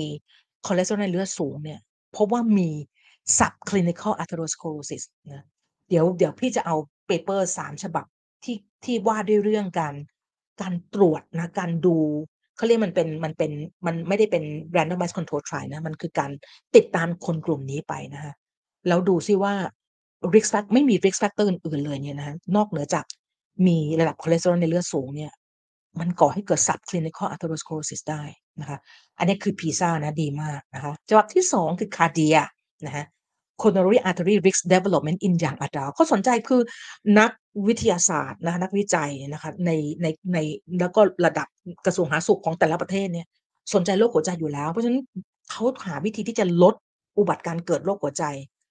มันจะลดได้มันต้องไปเริ่มตั้งแต่เนิ่นๆเลยคือต้องเจอเร็วๆอะมันต้องรู้เร็วๆอะ เพราะฉะนั้นเนี่ยการไปศึกษาในคนในในยังอดัลเนี่ยนะเพราะเพราะว่าเราเวลาเราหนุ่มสาวเรามักจะไม่ค่อยคิดว่าเราจะเป็นอะไรถูกไหมเพราะนั้นเนี่ยเขาก็เลยคาเดียอีกฉบับหนึ่งที่พี่ปุ๋มว่า เดี๋ยวเราต้องมาคุยกัน อันที่สามคืออันนี้คือ precat นะ precat study นะสามฉบับนะเป็นเรื่องของการติดตาม subclinical atherosclerosis คือการเกิด คือการมี soft plaque อะคือ มีซับคลินิคอลคือมันมองไม่เห็นยังไม่ได้มันยังไม่ได้ปูดออกมา มันยังไม่ได้ปูดออกมามีแคลเซียมมาเกาะซึ่งมันเป็น late state แล้วอะนะนะแต่เขาติดตามดูว่ามันมี soft plaque อยู่ ในคนกลุ่มที่เป็น young adult นะแล้วเราพบว่าคนกลุ่มนี้มีระดับ high มีระดับคอเลสเตอรอลสูงหมดนะ เพราะฉะนั้นพี่ถึงบอกไงมันเพราะฉะนั้นมันไอ้ lean mass hyper res มันก็ไม่บีนะมี lean mass hyper responder มันก็เลยไม่น่าสนใจในในมุมของนักวิจัยที่เขาจะมาตื่นเต้นกันนะคะ โอเคเพราะฉะนั้นเริ่มต้นเลยนะ ก็คือ ก็คือพอมันมีเนี่ยแหละพอ Budoff present เนี่ย Dave ก็ breaking news ตุ๊ดตุ๊ดตุ๊ดพี่ปุ๋มพูดไปแล้วจากเมื่อครั้งที่แล้วเนะที่พี่ปุ๋มทำไลฟ์ครั้งที่ 69 ไปโอ้ยมี breaking news นะเนี่ย Budoff เนี่ย has now present match เออเดี๋ยวพี่ปุ๋มจะบอกเลยว่า flaw อันที่ชัดเจนมาก ๆ คือเรื่องมันไม่ match ค่ะ ระหว่างมีระหว่าง Miami Heart Study กับ Lean Mass Hyper Responder เดี๋ยวเราจะไปดูกันว่าไอ้จุดที่มันไม่ match นี่มันโคตรสำคัญเลยนะมันไม่ match เลยนะมันโคตรสำคัญมาก แล้วก็เดฟตอบไม่ได้เพราะว่า ไมค์เดอะวีแกนเนี่ยจี้จุดเนี้ย แต่เขาตอบไม่ได้ ไม่ตอบไม่ได้หรือไม่ตอบตอบมันไม่มีสมเหตุผลน่ะนะโอเคนั้น 80 participants นะใน Lean Math Hyper Responder Study เนี่ยนะคะ ก็เอาไปเทียบกับ Miami Heart Study เนอะอ่าเพราะว่ามันไม่มี control group เนี่ยมันก็ต้องไปหา มันไม่ใช่เป็นมันไม่ใช่เป็น control group ที่แท้จริงอะมันไม่ได้อยู่ใน environment เดียวกัน มันเป็นผิดฝาผิดตัว ก็พอจะเทียบเคียงกันได้เอามานะ ก็มาเปรียบเทียบแล้วเขาบอกว่า primary analysis นะ อันนี้ก็คือ อันนี้คือการวัดที่ baseline นะคะ ครั้งแรกเนี่ยครั้งแรกนี่คือการที่มา present แล้วก็ตื่นเต้นฮือฮากันเป็นบ้าเป็นหลังเนี่ยมันแค่วัด baseline นะคะวัด baseline ว่าเอ่อเอ่อ CCTA ไอ้ coronary เอ่ออะไรนะเอ่อ tomography ใช่ไหมคือ coronary เอ่อดูสิพี่ผมเบอร์ CCTA อะเอาไว้ไง angioplasty angiography ข้างหลังนะ tomography อ๋อ คอมพิวเตอร์ coronary computer tomography angiography นั่นแหละนะก็ CCTA เขาเรียกกันอย่างนั้นนะคะเพื่อดูดูแคลเซียมสกอร์นะแคลเซียมคือพี่ถึงบอกว่าอันนี้คือสิ่งที่ที่ cardiologist หลายคนเขาไม่เห็นด้วยนะกับการใช้ CCTA เพราะว่ามันมันไม่เห็นซอฟต์พลักมันเห็นแต่แคลเซียม มันดูแต่แคลเซียมมันคือการวัดแคลเซียมสกอร์นะอะโอเค whatever so ก็แล้วแต่แล้วเขาก็บอกว่า primary คือ high resolution heart scan ก็คือ CCTA นี่แหละ allow for primary analysis of total plaque score นะคะมองไม่เห็นเพราะมันไม่มันจะเห็นได้ก็แต่มันต้อง encroach ออกมาใน มันต้อง encroach หมายถึงว่ามันต้องมันต้องปูดออกมาปูดออกมาในลูเมนอะถึงจะถึงจะวัดได้อะอันนี้คือสิ่งที่ cardiologist เขาคอมเมนต์กันนะคือพี่ปุ๋มไม่ใช่ cardiologist ที่ผมไม่สามารถที่จะคอมเมนต์แบบเป็นเรื่องเป็นราวได้นะคะสิ่งที่สิ่งที่พี่ปุ๋มฟังจาก cardiologist ที่เขาคอมเมนต์เกี่ยวกับ try อันนี้ว่าตัวที่วัดเนี่ย นะมันเหมือนกับพีซ่านั่นแหละก็คือ มองไม่เห็นมันเป็นสับคลินิคอลอัตโนมันคือมันไม่มีมันไม่มีแคลแคนเซอร์สกอร์เป็นศูนย์นะเออแต่ว่าซอฟพลักเต็มไปหมดเลยแบบนั้นนะคะเพราะนั้นเนี่ยรีซาวเห็นไหมคะแมชมีนเนี่ยทุกอย่างแมชหมด แล้วก็พบว่า there was no significant difference นะคะ in coronary plaque burden นะแล้วอันนี้ก็ไปโอ้ยไปแบบ บอกแล้วว่าตอนนี้แบบไปคือพี่ปุ๋มอะ แล้วเดฟเนี่ยเขามาต่อว่าเขามาต่อว่า Mike the Vegan ว่าไปตัดต่ออคำพูดของเอ่อ Shawn Baker นะไปตัดต่อคำพูดของ Shawn Baker เนี่ยซึ่งมันผิดไปนะพี่ปุ๋มจะบอกเลยว่า ถ้าไปบอกว่า Mike ไม่มีจริยธรรมนะไปตัดต่อส่วนยอมรับ อันนั้นก็ไม่ถูกต้องไปตัดต่อบางส่วนของเขาอ่านและเอาบางส่วนเขามาพูด อันนั้นพี่ปุ๋มก็ยอมรับนะแต่สิ่งที่ผมจะถามก็คือว่าการที่คุณกระจายข่าวนะโอ๊ยตอนที่ตอนที่ออกมาเดฟเนี่ยนะ ทวีตแทบจะทุกชั่วโมงเลยว่า"กระจายกันออกไปกระจายข่าวกันออกไปให้มากที่สุด กระจายข่าวกันออกให้มากที่สุด"คำถามพี่คำถามพี่ปุ๋มคือคุณมีจริยธรรมไหม?ในเมื่อมันยังเป็น Preliminary มันยังไม่ได้บอกอะไรเลยอะแล้วคุณกำลังสร้างความเข้าใจผิด ให้เกิดขึ้นกับประชาชนเนี่ยพี่ปุ๋มถามว่าคุณมีจริยธรรมไหม?เอออันนี้คือคำถามพี่ปุ๋มนะ พี่ว่าพี่เป็นคนตรงไปตรงมานะ อืมนะคะ There was no significance crack whatever so ก็แล้วแต่นะคะ ตึ๊กๆๆไปนะ ชื่อ trial เต็มๆของมันคือ Diet Induced Elevation in LDL-C and Progression of Atherosclerosis นะเอ่อพี่ปุ๋มอะเคยทำเคยมันมันใช้เวลา1ปี ซึ่งอันนี้เป็นตัวที่เป็นเป็นข้อบกพร่องที่เขาเขาคอมเมนต์กันเยอะมากเลยคือ1ปีมันไม่มีทางเห็นมันไม่มีทางแคลเซียมสกอร์มันไม่มันมันไม่มีทางเปลี่ยนแปลงนะคะโอเค ราะฉะนั้นก็เลยกลายเป็นว่ามันทำ trial อันนี้ขึ้นมาเพื่อ marketing หรือเปล่า?นะโอเค ทีนี้เห็นไหมคะมัน 12 ใช้เวลาวัด ครั้งเนี้ย primary intervention ที่เขาเอ่อ primary ที่เขา measurement เนี่ยนะคะเขาก็จะนับไปอีก1ปี แล้วก็ไปวัดอีกครั้งหนึ่งเมื่อจบ1ปี ซึ่งมันไม่เขาแคลเซียมสกอร์เนี่ยนะคะในในคนที่เป็น familial hyper I'm sorry คนที่เป็น familial เป็น FH familial hypercholesterol เนี่ยนะคะ ใช้เวลากว่าจะ develop plaque เนี่ยนะคะ23 ปี อืม นั่นขนาดนั่นขนาด LDL เนี่ยประมาณเกือบ1,000นะคะ I'm sorry ห้า500ประมาณ500อัปเนี่ยนะคะยังใช้เวลา23ปีค่ะคุณ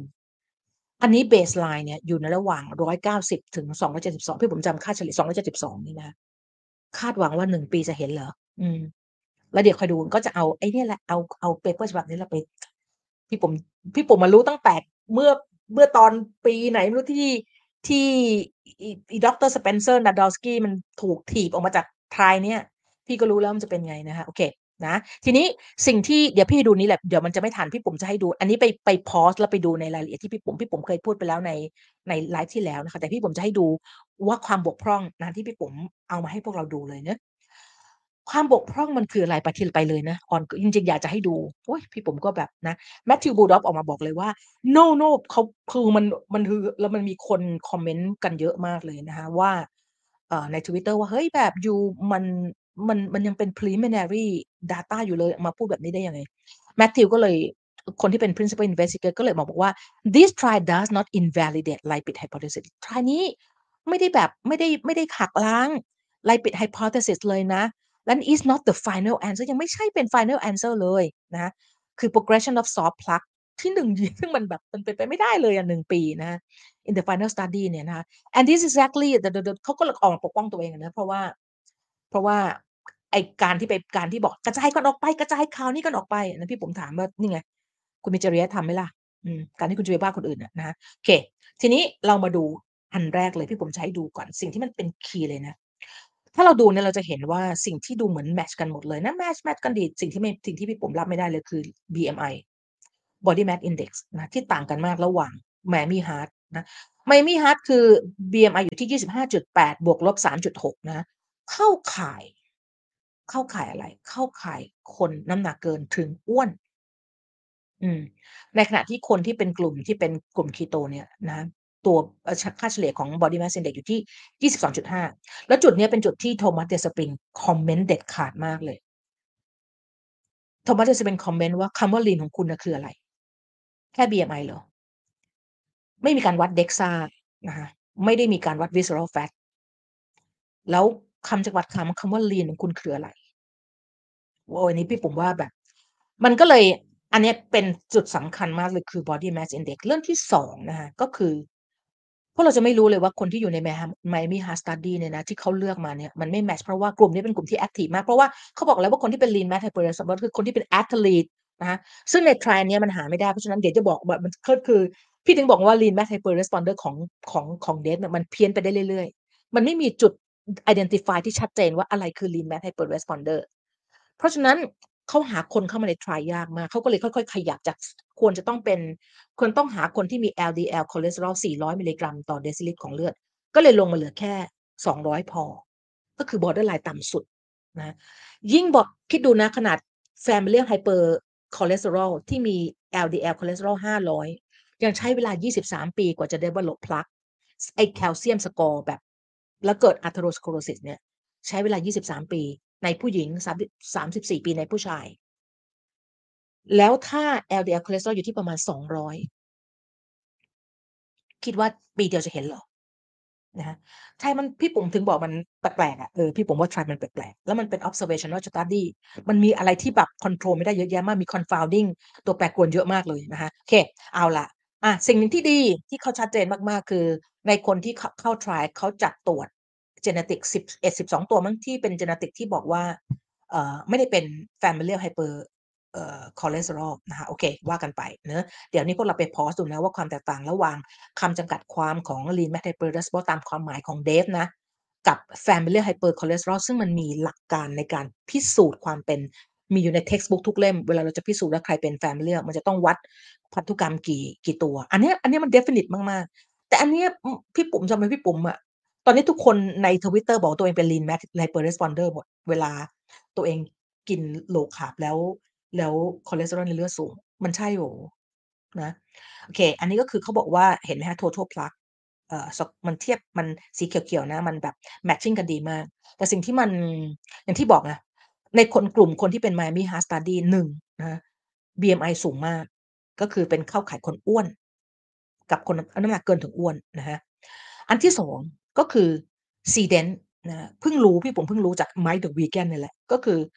กลุ่มคนที่เป็น Miami Heart Study เป็นกลุ่มคนที่ SEDENT ทั้งที่จริงๆใน Miami Heart Study เนี่ย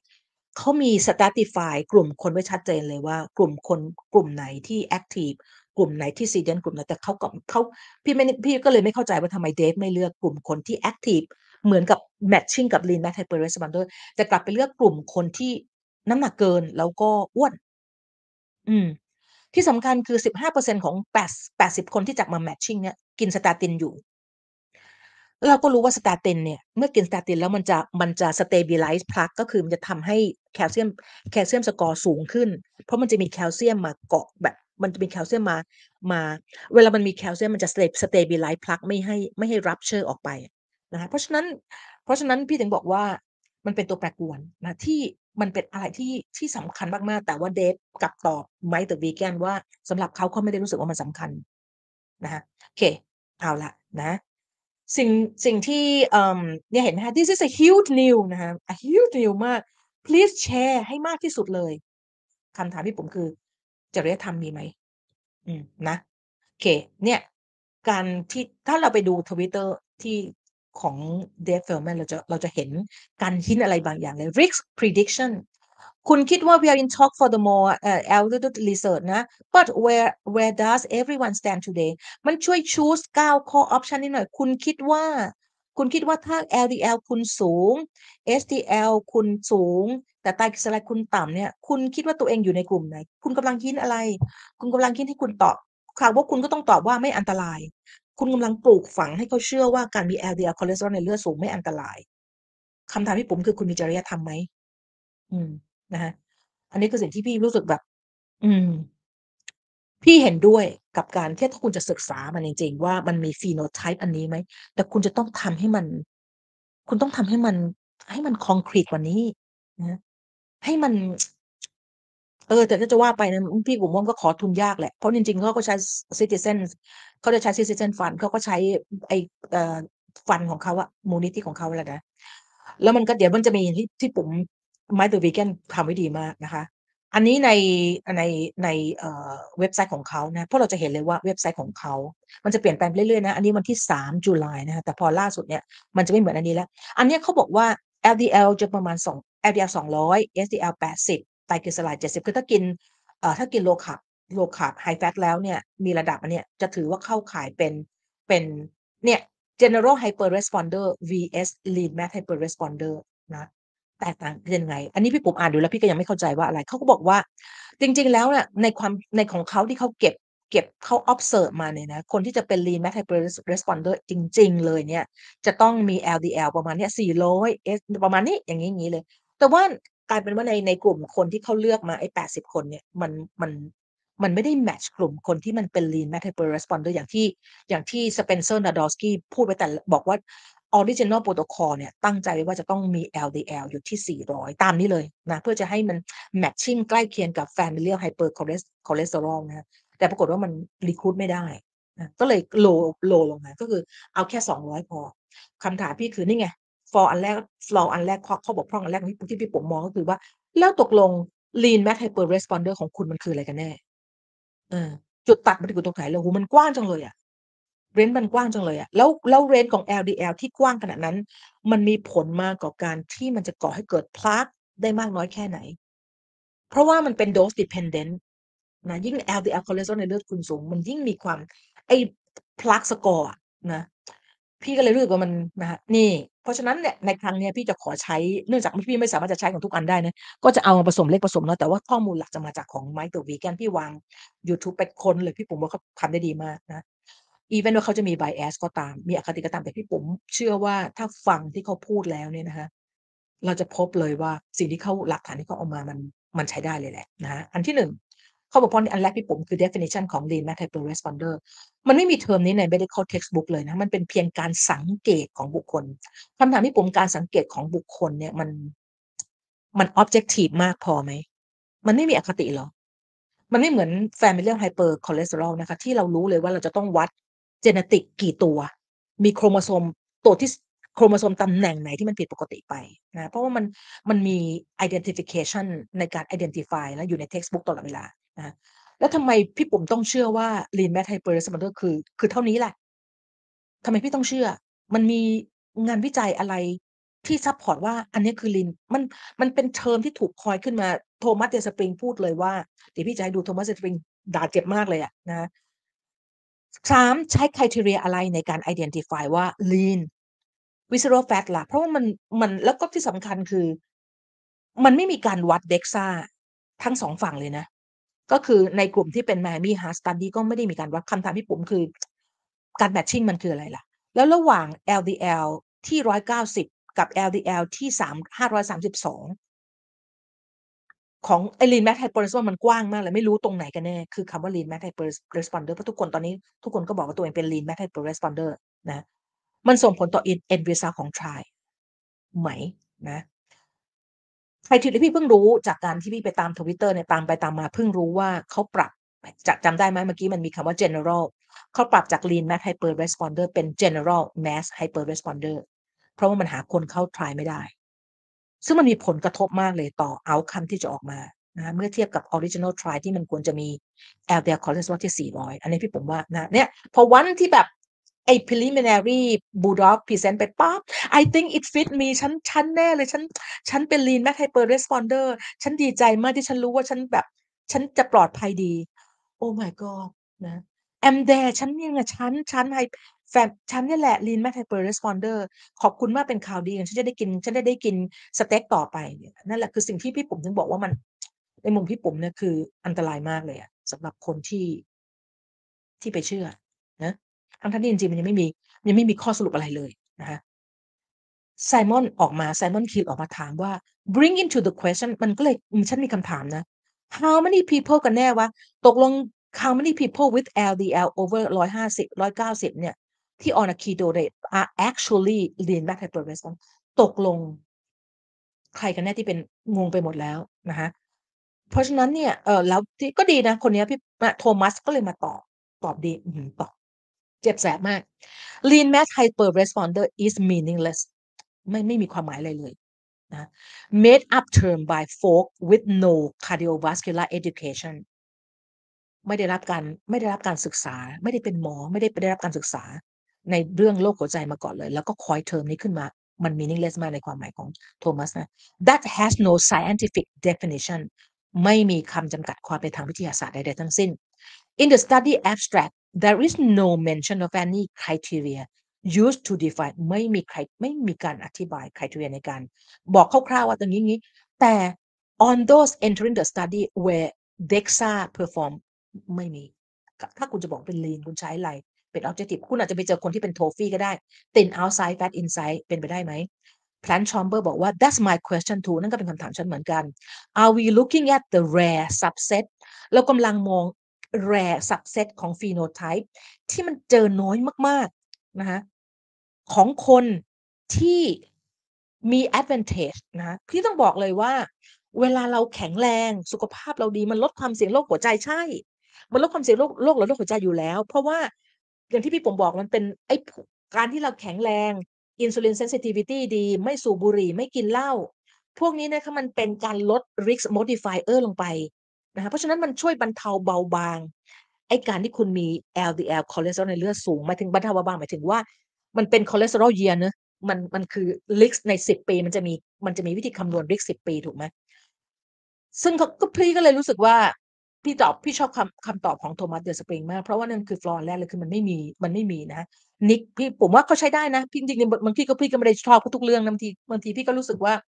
สิ่งที่เขาสิ่งที่เขาพูดมันก็ไม่ได้ถูกต้องทั้งหมดนะ แต่พี่ผมว่าอันนี้พี่ผมชอบเขาบอกว่าเขาบอกว่า เออเออเขาถูกสเปนเซอร์คือต่างคนต่างบล็อกกันแหละไปในทวิตเตอร์ทีมก็ตลกดีนะ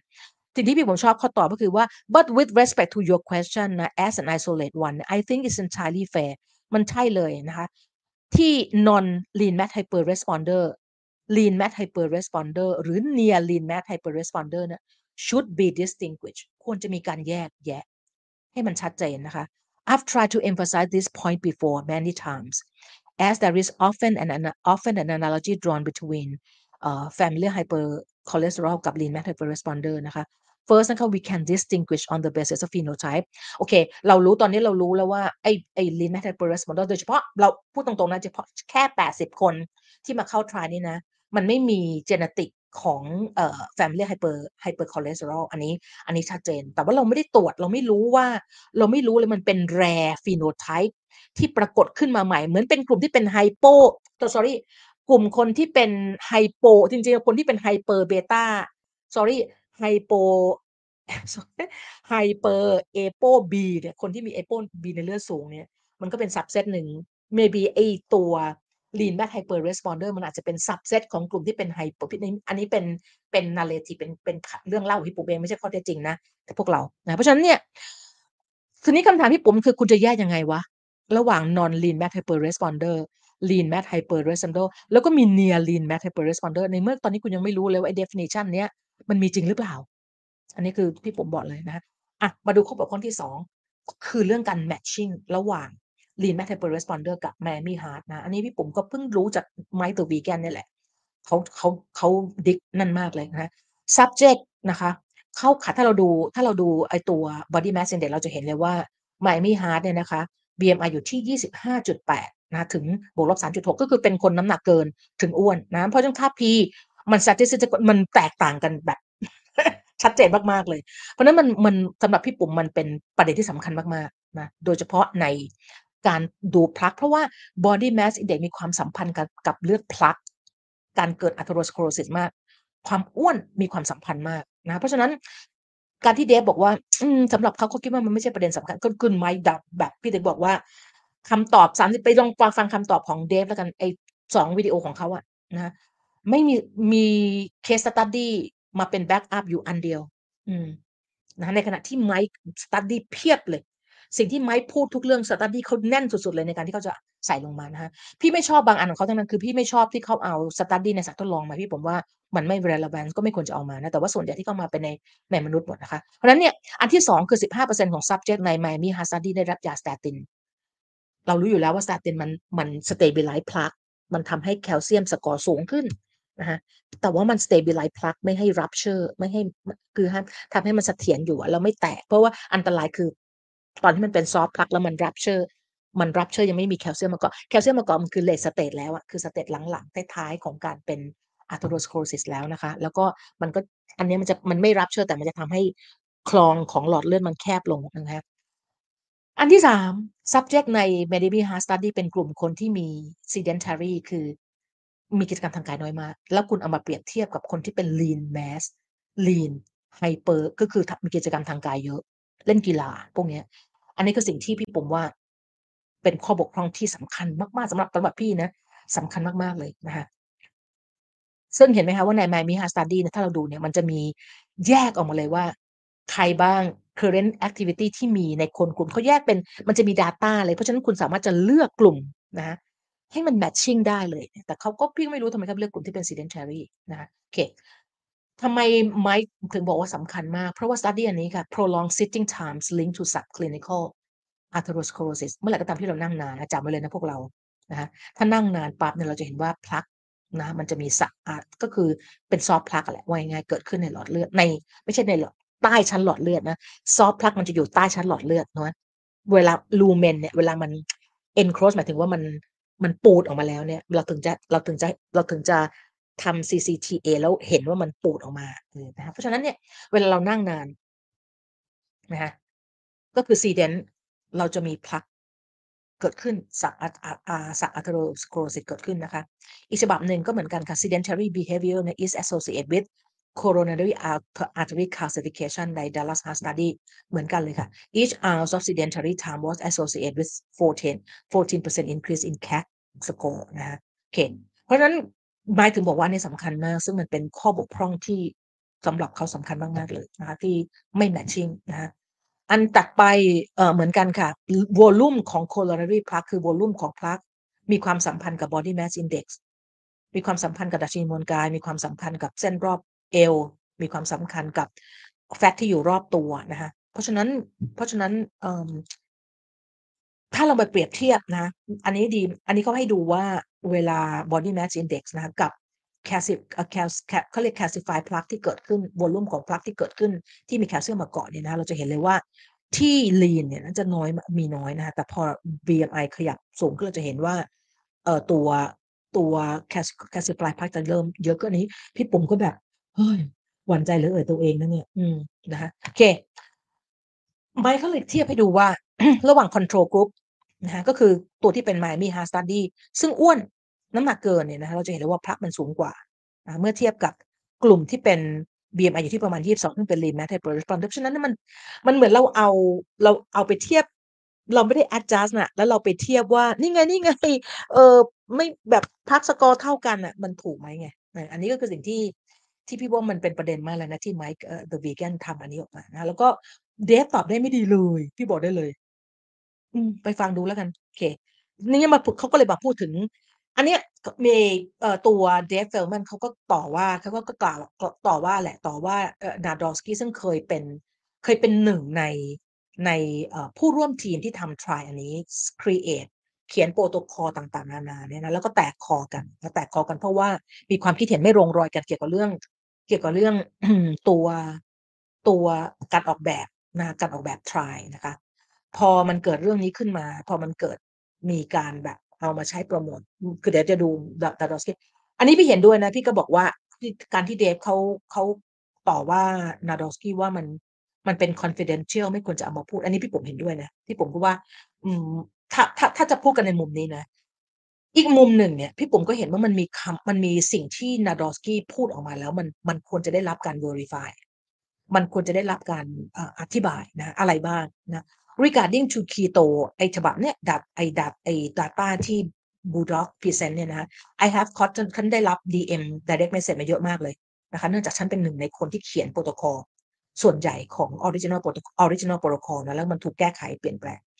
the very original intention ของ study เนี่ยนะคะ was to monitor plug formation คือติดตาม plug ที่มีที่เกิดขึ้น แล้วดูซิว่าแล้วดูซิว่ามันมีมัน มันมีการเปลี่ยนแปลงไหมนะคะแล้วก็จะต้องคนที่จะเข้า try เนี่ยควรจะต้องมีเป็น lean mass hyperresponder จริงๆ คือควรจะมี LDL อยู่ที่ประมาณ 400 มากกว่า 400 มิลลิกรัมต่อเดซิลิตรของเลือด อันเกิดจากการกินคีโตนะคะแล้วปรากฏว่ามันไม่ได้เป็นแบบนั้นนะแล้วเขาก็เลยบอกว่า แล้วเขาก็เลยเอ่อไปเอ่อไปหาบูดอฟนะคะเพราะว่าเขาคิดว่าการใช้ CCTV เอ้ยการใช้ CCTA เนี่ยนะมันเป็น มันเป็นวิธีที่ดีที่สุดไหมในการมันเป็นวิธีเขารู้สึกว่ามันเป็นวิธีที่ดีที่สุด so when to be dog because be well เอา we we เราเชื่อว่าเราเชื่อว่ามันเป็นวิธีที่ที่สุดเหรอนะคะแล้วก็เดฟกับฉันเดฟกับฉันก็คือเดฟกับสเปนกับผมนี่แหละ คิดว่ามันควรจะเป็นระยะเวลาในการศึกษา 5 ปีนะ เพราะว่าอินซิเดนต์ของพลักเนี่ยมัน take a while มันใช้เวลาในการกว่ามันจะเกิดขึ้น 5 ปีนี้ยังไม่แน่ใจเลยนะคะ we thought we could get เราคิดว่าเราน่าจะได้คน เพราะว่าใครๆก็บอกว่าตัวเองเป็น lean math hyper responder กันหมดเนี่ยนะก็เราน่าจะหาได้นะแต่ปรากฏว่าพอถึงจริง ๆ แล้วเนี่ยนะคะ we the reason we pick เนี่ยเหตุผลที่เราเลือก เพราะว่าเราต้องการให้มันใกล้เคียงกับ homozygous homozygous family hyper cholesterol ให้มากที่สุดนะคะ ระดับนั้นเพื่อจะได้โชว์ให้มันชัดใจไปเลยว่าแหมขนาดใกล้เคียงกับไอ้นี่แล้วมันยังโอเค อันนี้พี่ปุ๋มว่ามันจะมันจะเป็นตัวพิสูจน์เลยว่าเฮ้ยแม่ง maybe ไอ lean mass hyper responder เนี่ยมันอาจจะมีมันอาจจะมีกลไกอะไรบางอย่างที่ทำให้ e LDL เอเอโปบีมันไม่ไปจับกับ proteoglycan เปล่าวะไม่พี่ไม่รู้กลไกพี่ไม่รู้ แต่แน่นอนมันไม่ได้เกี่ยวกับการมันไม่ได้มันไม่น่าจะเกี่ยวกับกับ LDL receptor เพราะว่าถ้ามันเกี่ยวกับถ้ามันไป ถ้ามันไปส่งเสริมให้ LDL receptor ทำงานดีขึ้น มันต้องเคลียร์ มันต้องเคลียร์ LDL กลับเข้าไปในตับเยอะ แต่อันนี้มันไม่ LDL มันมันเยอะอยู่นะ ถ้ามันจะปกป้องโปรเทคหัวใจได้ พี่ผมว่ามันก็จะมีเหลืออยู่แค่ว่ามันแทรกเข้าไปใต้ชั้นหลอดเลือด แล้วไม่แล้วไม่ retention อะเพราะว่าเวลา LDL particle มันเข้าไปใต้ชั้นหลอดเลือดเนี่ยนะคะมันไม่ได้เข้าไปแล้วไป retention ง่ายๆนะร่างกายมันมีกลไกในการ ถ้าไปฟังJan Borén เลคเชอร์เนี่ยจะรู้เลยว่า มันขับออก 99%มั้งนะคะ แต่นี่คือเหตุผลที่ทำไมจำนวน LDL ที่เยอะมันถึงได้มีเป็นปัญหา เพราะว่า even though ร่างกายมันสามารถจะผลักออกได้ประมาณ 99%เนี่ยนะคะแต่ว่ามันจะมี susceptibility บอกแล้วว่าคนแต่ละคนมันมี susceptibility ต่อการเกิด atherosclerosis ไม่เท่ากันถูกไหมนั้น เขาก็เลยบอกว่า so if we follow 5ปีเนี่ยแล้วไม่มี no ไม่ noไม่มีพักเลยแม่งน่าสนใจว่ะนะแต่ปรากฏว่า we wrote the protocol ปรากฏว่าสุดท้ายแล้วมันไม่ได้ เพราะว่ามันไม่สามารถจะ recruit the recruitment was brutal มัน slow มากนะคะ ถึงแม้ว่าจะมีหลาย ๆ คนเคลมว่าตัวเองเป็น healthy lean back hyper responder ก็ตาม แต่จริง ๆ แล้วก็ไม่ใช่นะตามไครทีเรียไม่รู้พี่ผมก็ไม่รู้ว่าเขาวัดอะไรกันบ้างนะที่พี่ถึงพี่ถึงบอกว่าอันนี้มันเป็นอะไรที่แบบสำหรับพี่มัน มันไม่มี definition ที่ชัดเจนอะว่าอะไรคือ lean mass hyper responder ในมุมของพี่นะคำความหมายพี่ผมคือ มันมีหรือเปล่าคำนี้ lean mass มันมันมี phenotype นี้จริงหรือเปล่า หรือมันเป็นอย่างอื่นที่ไม่ใช่อันนี้ แต่เราเข้าใจว่ามันเป็นอันนี้ พี่พี่พี่ถึงบอกว่ามันไม่เหมือน familial hyper cholesterol ที่มันรู้เลยว่า ตรวจ DNA ตรวจโครโมโซม ตรวจจีนกี่ตำแหน่งแล้วรู้ว่ามันอันนี้เราถูกไหม ก็เลย we only need ร้อยแต่ว่าเราได้ประมาณ 60 70 เท่านั้นเอง แล้วสุดท้ายมาได้มาได้ 80 ถูกไหมคะเสร็จแล้วบอกว่า because of this นะ handful of young ก็แล้วที่สำคัญอันนี้อันนี้อันนี้เป็นอะไรที่แปลกใจมากเลย ก็คือมี young subject บางคนที่ถูก exclude ออกไป เพราะว่าเจอ positive CAC score คือเป็นกลุ่มคนที่เป็น lean mass hyper responder แต่ว่าเจอ CAC ก็ถูกผลักก็คือเข้าทรายนี้ไม่ได้นะคะพี่ก็เลยมันก็เลยเป็นข้อสงสัยว่าเราตกลง lean mass hyper responder ก็มี CAC score ได้เหรออืม ก็เป็น positive CAC score ได้ อันนี้มันเป็นสิ่งที่ แล้วมันก็มี case report นะ ออกมา เดี๋ยวให้ดู case report บางอันที่ที่ที่เจอว่าที่นี่แหละก็คือเป็นคนยังหนุ่มมากเลย แล้วก็ไม่มี risk factor อื่น ๆเลย นอกเหนือจากกินคานิบอลแล้ว LDL กระฉูดนะ แล้วเกิดพลักชนิดที่เขาเรียกว่าวิโดเขาเรียกอะไรวิโดโคโรนคือเป็นพลักที่แบบ ทำให้เป็นไม้ได้อะเออนั่นแหละก็คือ แต่ว่าก็ก็ก็ก็ยังคงบอกว่ามันมี protective mechanism อะไรตามที่เดฟเขาบอกว่า high high LDL กับ low TG จะช่วย protect whatever so ก็แล้วแต่นะ เพราะฉะนั้นเนี่ยเออสเปนเซอร์ก็เลยบอกว่า so my biggest grief is that this is being used to promote ใช้เป็นใช้เป็นเครื่องมือในการโปรโมทว่า LDL ไม่ harmful หรือเปล่านะอันนี้พี่ผมก็เป็นกลางนะ ก็อาจจะเป็น อคติของสเปนเซอร์หรือเปล่านะอันนี้ก็คือเกิดจากการที่เขาก็เขาถูกถีบออกมาจากก็คือออกมาเนี่ย kick out of the study เพราะว่าเขาเขาไปร้องเรียนที่ IRB ก็คือมันจะเป็นเหมือนหน่วยงานที่ ethic committee นะในการที่จะตรวจสอบโปรโตคอลว่ามันมันจะต้องมันจะผ่านเอติกไหมนะคะเขาก็ไป express ว่า my biggest grief is that is this being used เขาก็เลย in fact it was it, it was the reason I went เขาก็เลยไปที่ IRB เพื่อจะ express my concern แล้วจากนั้นเนี่ยเมื่อเขาไป express concern แล้วเขาก็เลยถูกเตะออกจากการศึกษานี้ไม่ให้ไม่ให้เขาร่วมกับศึกษานี้อีกนะเขาก็เขาบอกว่า looking for incidents of plaque นะใน try อันเนี้ยมอง incident ของ plaque ก็คือมันเป็นศูนย์ตอนจุดเริ่มต้น แล้วใช้เวลาแค่หนึ่งปี หวังว่าถ้าเมื่อไหร่ก็ตาม ไม่เกิด incident ของ plaque แปลว่าปลอดภัย อันนี้พี่ผมว่ามันไม่ใช่เนาะเออนะคะเพราะฉะนั้นเนี่ย so what can we claim ฉันจะบอกอะไรได้บ้างเกี่ยวกับ data นี้ก็คือว่าถ้าคุณ extremely healthy แล้วไม่ถ้าคุณเป็นคนที่แข็งแรงมาก ๆ เลย ไม่มีประวัติของเบาหวานนะคะไม่ปรากฏว่ามี CAT score นะแล้วคุณกิน Keto แล้วอยู่แล้ว LDL คุณพุ่งกระฉูดเนี่ยนะคะมาก ๆ เลยเนี่ยคุณอาจจะไม่ได้ว่าหลบพลัก within a few years เขาพูดได้แค่นี้นะคะโอเค เอาละค่ะ ทีนี้ข้อบกพร่องที่3ที่พี่ปุ๋มเห็นจากใน อันนี้มาจาก Mike นะคะ The Vegan ที่ผมว่าเขาเขาเขาทำได้ดีเลย ระยะเวลาของ trial มันสั้นเกินกว่าที่จะ detect classify พลักด้วย CCTA นะคะอันนี้เป็นสิ่งที่ Mike เขาพูดออกมานะ เพราะว่าอะไร Familial hypercholesterol เนี่ยมันจะเกิดจากการผิดปกติของโครโมโซมที่ 19นะคะแล้วทำให้ร่างกายไม่สามารถที่จะ remove low density lipoprotein ออกไปจากเลือดได้ก็คือมันไปเกี่ยวข้องกับเรื่องไอตัว receptor นั่นแหละ ในการเคลียร์มันสำคัญมาก LDL receptor นะ ทีนี้ แล้วก็ standard ก็คนที่เป็น heterozygous แปลว่าได้ยีนผิดปกติมาจากแม่หรือพ่อฝั่งเดียวนะคะกับ homozygous แปลว่าได้มาทั้งคู่เลยพ่อกับแม่เป็นทั้งคู่แล้วก็ได้มาอันเนี้ยเราจะพบว่าถ้าเป็น heterozygous เนี่ยมันจะ LDL จะกระฉูดอยู่ที่ประมาณมากกว่า 190อะขึ้นไปถึงแล้วแต่พี่ปุ๋มก็ไม่รู้ range นะ แต่ว่าถ้าเป็น severe เอ่อ familial คือเป็น homozygous นะคือได้ได้ยีนมาจากทั้งพ่อทั้งแม่เลยเนี่ย มันจะโอ้บางรายกระฉูดเป็นพันเลยอะนะคะประมาณนี้ทีนี้ เปเปอร์ฉบับนี้นะที่ Mike the Vegan เอามาวางเนี่ยชื่อ Atherosclerotic Cardiovascular Disease Burden in Patients with Familial Hypercholesterolemia นะ Interpretation of that data on involvement on different vascular bed ดูซิว่าเป็นไง สรุปเลยนะคะ บอกว่า coronary atherosclerosis นะ may start to develop on an average age of 23-34 ปี ใช้เวลาประมาณ 24-34 ปีกว่าที่จะพัฒนานะคะแล้วคุณคิดว่าเวลา1ปีจะเจอไหม?อืม แล้วก็เนี่ยแหละค่ะเดี๋ยว1ปีก็จะเอาเปเปอร์นี้มาพูดกันชั่วลูกชั่วหลานแหละนะ observational s study ฉบับเดียวนะคะจะเอามาเพื่อใช้ทำลายล้าง cohort study 200 ฉบับนะคะ Mendelian randomization เอ่อ trial ที่ติดตามไป 52 ปีจะเอามาใช้ล้มล้างนะแล้วมันพี่ปุ๋มบอกได้เลยนะ Social Media มันมีพลังมาก พี่ปุ๋มถึงบอกไอ้หนังสือเล่มแรกที่พี่ปุ๋มให้ดูตั้งแต่แรก The Death of Expertise เนี่ย มันจะคือภัยอันตรายสำหรับพี่ปุ๋มนะมันจะคือภัยอันตรายสุดๆเลยสำหรับสำหรับโลกในยุคนี้แหละ อืมนะคะโอเคเอาละอันนี้นะคะ เพราะฉะนั้นเพราะฉะนั้นอะไร เพราะฉะนั้นอืม1ด1แล้วคอเลสเตอรอลอยู่ที่ประมาณเท่าไหร่ LDL อยู่ที่ประมาณ 272 บวกลบ 90 นะ เพราะฉะนั้นคนต่ำสุดจะอยู่ที่ประมาณ 200 เอ๊ยไม่ถึง 200 ด้วย 180 กว่าๆนะคะกับประมาณ 360 ถ้าบวกลบจากตรงนี้นะคะ ซึ่งเราไม่รู้สัดส่วนนะว่า จำนวนคน 80 คนเนี่ย มีเท่าไรอะไร เพราะเราไม่ได้ เราไม่ เราไม่รับ เราไม่สามารถจะรับรู้ data เป็นรายบุคคลได้ถูกไหม?เพราะฉะนั้นเนี่ยอมันจะใช้เวลา 1 ปีเหรอ ใน เมื่อ ในเมื่ออีนี่มันใช้เวลา 23-34 ปีอะ อืม เนาะ โอเค อันนี้ก็เลยเป็นสิ่งที่ นะคะ ก็เลย จากนั้นเนี่ยค่ะ frequency ของ atherosclerotic plaque with zero cas เอ่อ calcium score เนี่ยนะคะ was relatively high ก็คือการ indicating that the absence of มันเป็นตัวบอกว่าถึงแม้ว่า CAT score จะเป็น0เนี่ย มันไม่ได้หมายความว่ามันไม่มีพลักอยู่นะนะคะ many of which obstructive especially in non-obese subject and alcohol drinker นะคะมันมัน CAT score เป็น0ไม่ได้หมายความว่าคุณปลอดภัยนะคะ10%จากเปเปอร์ฉบับเมื่อสักครู่เนี่ย10%ของคนที่เป็น zero CAT score นะคะ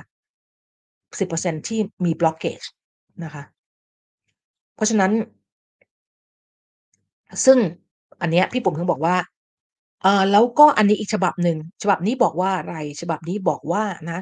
1ใน4นะถึง1ใน3ของ total incidence of cardiovascular disease event นะเกิดขึ้นเมื่อวัด CAT score เป็น0นะคะเพราะฉะนั้นพี่ก็เลยก็คือคนที่อ่าเอ่อกิน พี่ถึงบอกไงกินก็กินไม่ว่านะ แต่ว่ากินถ้ามันถ้า LDL มันกระฉูดก็เปลี่ยนไปกินอย่างอื่น เนาะ ยกเว้นว่าถ้าคุณน่ะจำเป็นต้องใช้อาหารประเภทนี้ เพราะว่าเช่น ลมชักนะแล้วคุณคิดว่าอาหารกลุ่มนี้มันใช้ในการต้านลมชักได้เราก็ต้องได้ใช้ยาช่วย เพราะว่าเรารู้เลยว่าเราใช้ยา ในคนที่เป็น Familial Hypercholesterol แล้วพอได้ยาเนี่ยแล้วมันมีเคสที่ Mike the Vegan ออกมาดีมากเลยคือ plaque volume plaque มันลดลง regression คือ plaque มันลดลงได้จากการที่เราให้ยานะเพราะฉะนั้นค่ะ ข้อพ้องที่4 neutral fund ไหมมันเป็นเป็นกลางไหมนะคะ อ่อพี่ก็ไม่รู้อันนี้พี่ปุ๋มไม่รู้พี่ใส่ขึ้นมาคำถามนะคะเพราะองค์กรนี้มันเป็นองค์กรที่ตั้งโดย Dave Feldman น่ะนะคะแล้วก็ทุนที่ได้แล้ววเอ่อสิ่งที่ พี่ผมจะบอกว่าเขาเนี่ยเพิ่งไปใครอะ Nina Teicholz เพิ่งไปด่า ด่า study ของของ Christopher Gardner ที่ออกมาเนี่ย เป็นเป็นเป็น Vegan Twin อะเอาคนที่เป็น Twin น่ะแล้วคนหนึ่งกิน Omni กิน กิน Omnivore แล้วอีกคนกิน Vegan น่ะแล้วแล้วเปรียบเทียบไอตัว parameter biochemistry ในเลือดนะ ที่เป็น cardiometabolic health เนี่ย Nina Teacher ยังไปไปคอมเมนต์เลยว่า"ไม่เป็นกลางอยู่เนี่ยในเนี้ยของคุณเป็นกลางไหมล่ะ?"เออนะพี่ไม่รู้นะพี่บุ๋มก็ไม่รู้นะเพราะเพราะฉะนั้นเนี่ยทีนี้อันนี้ผ่านไปแล้วนะ พี่จะให้ดูว่ามันเป็นจริงไหมที่บอกว่า HDL คอเลสเตอรอลที่สูงจะ protect เอ่อ จะจะโพรเป็นมี cardiovascular protect จริงไหมนะคะจริงๆมี study เยอะมากเลยพี่ผมเอามาฉบับเดียวแล้วกันมันขี้เกียจแปะนะ ก็คือ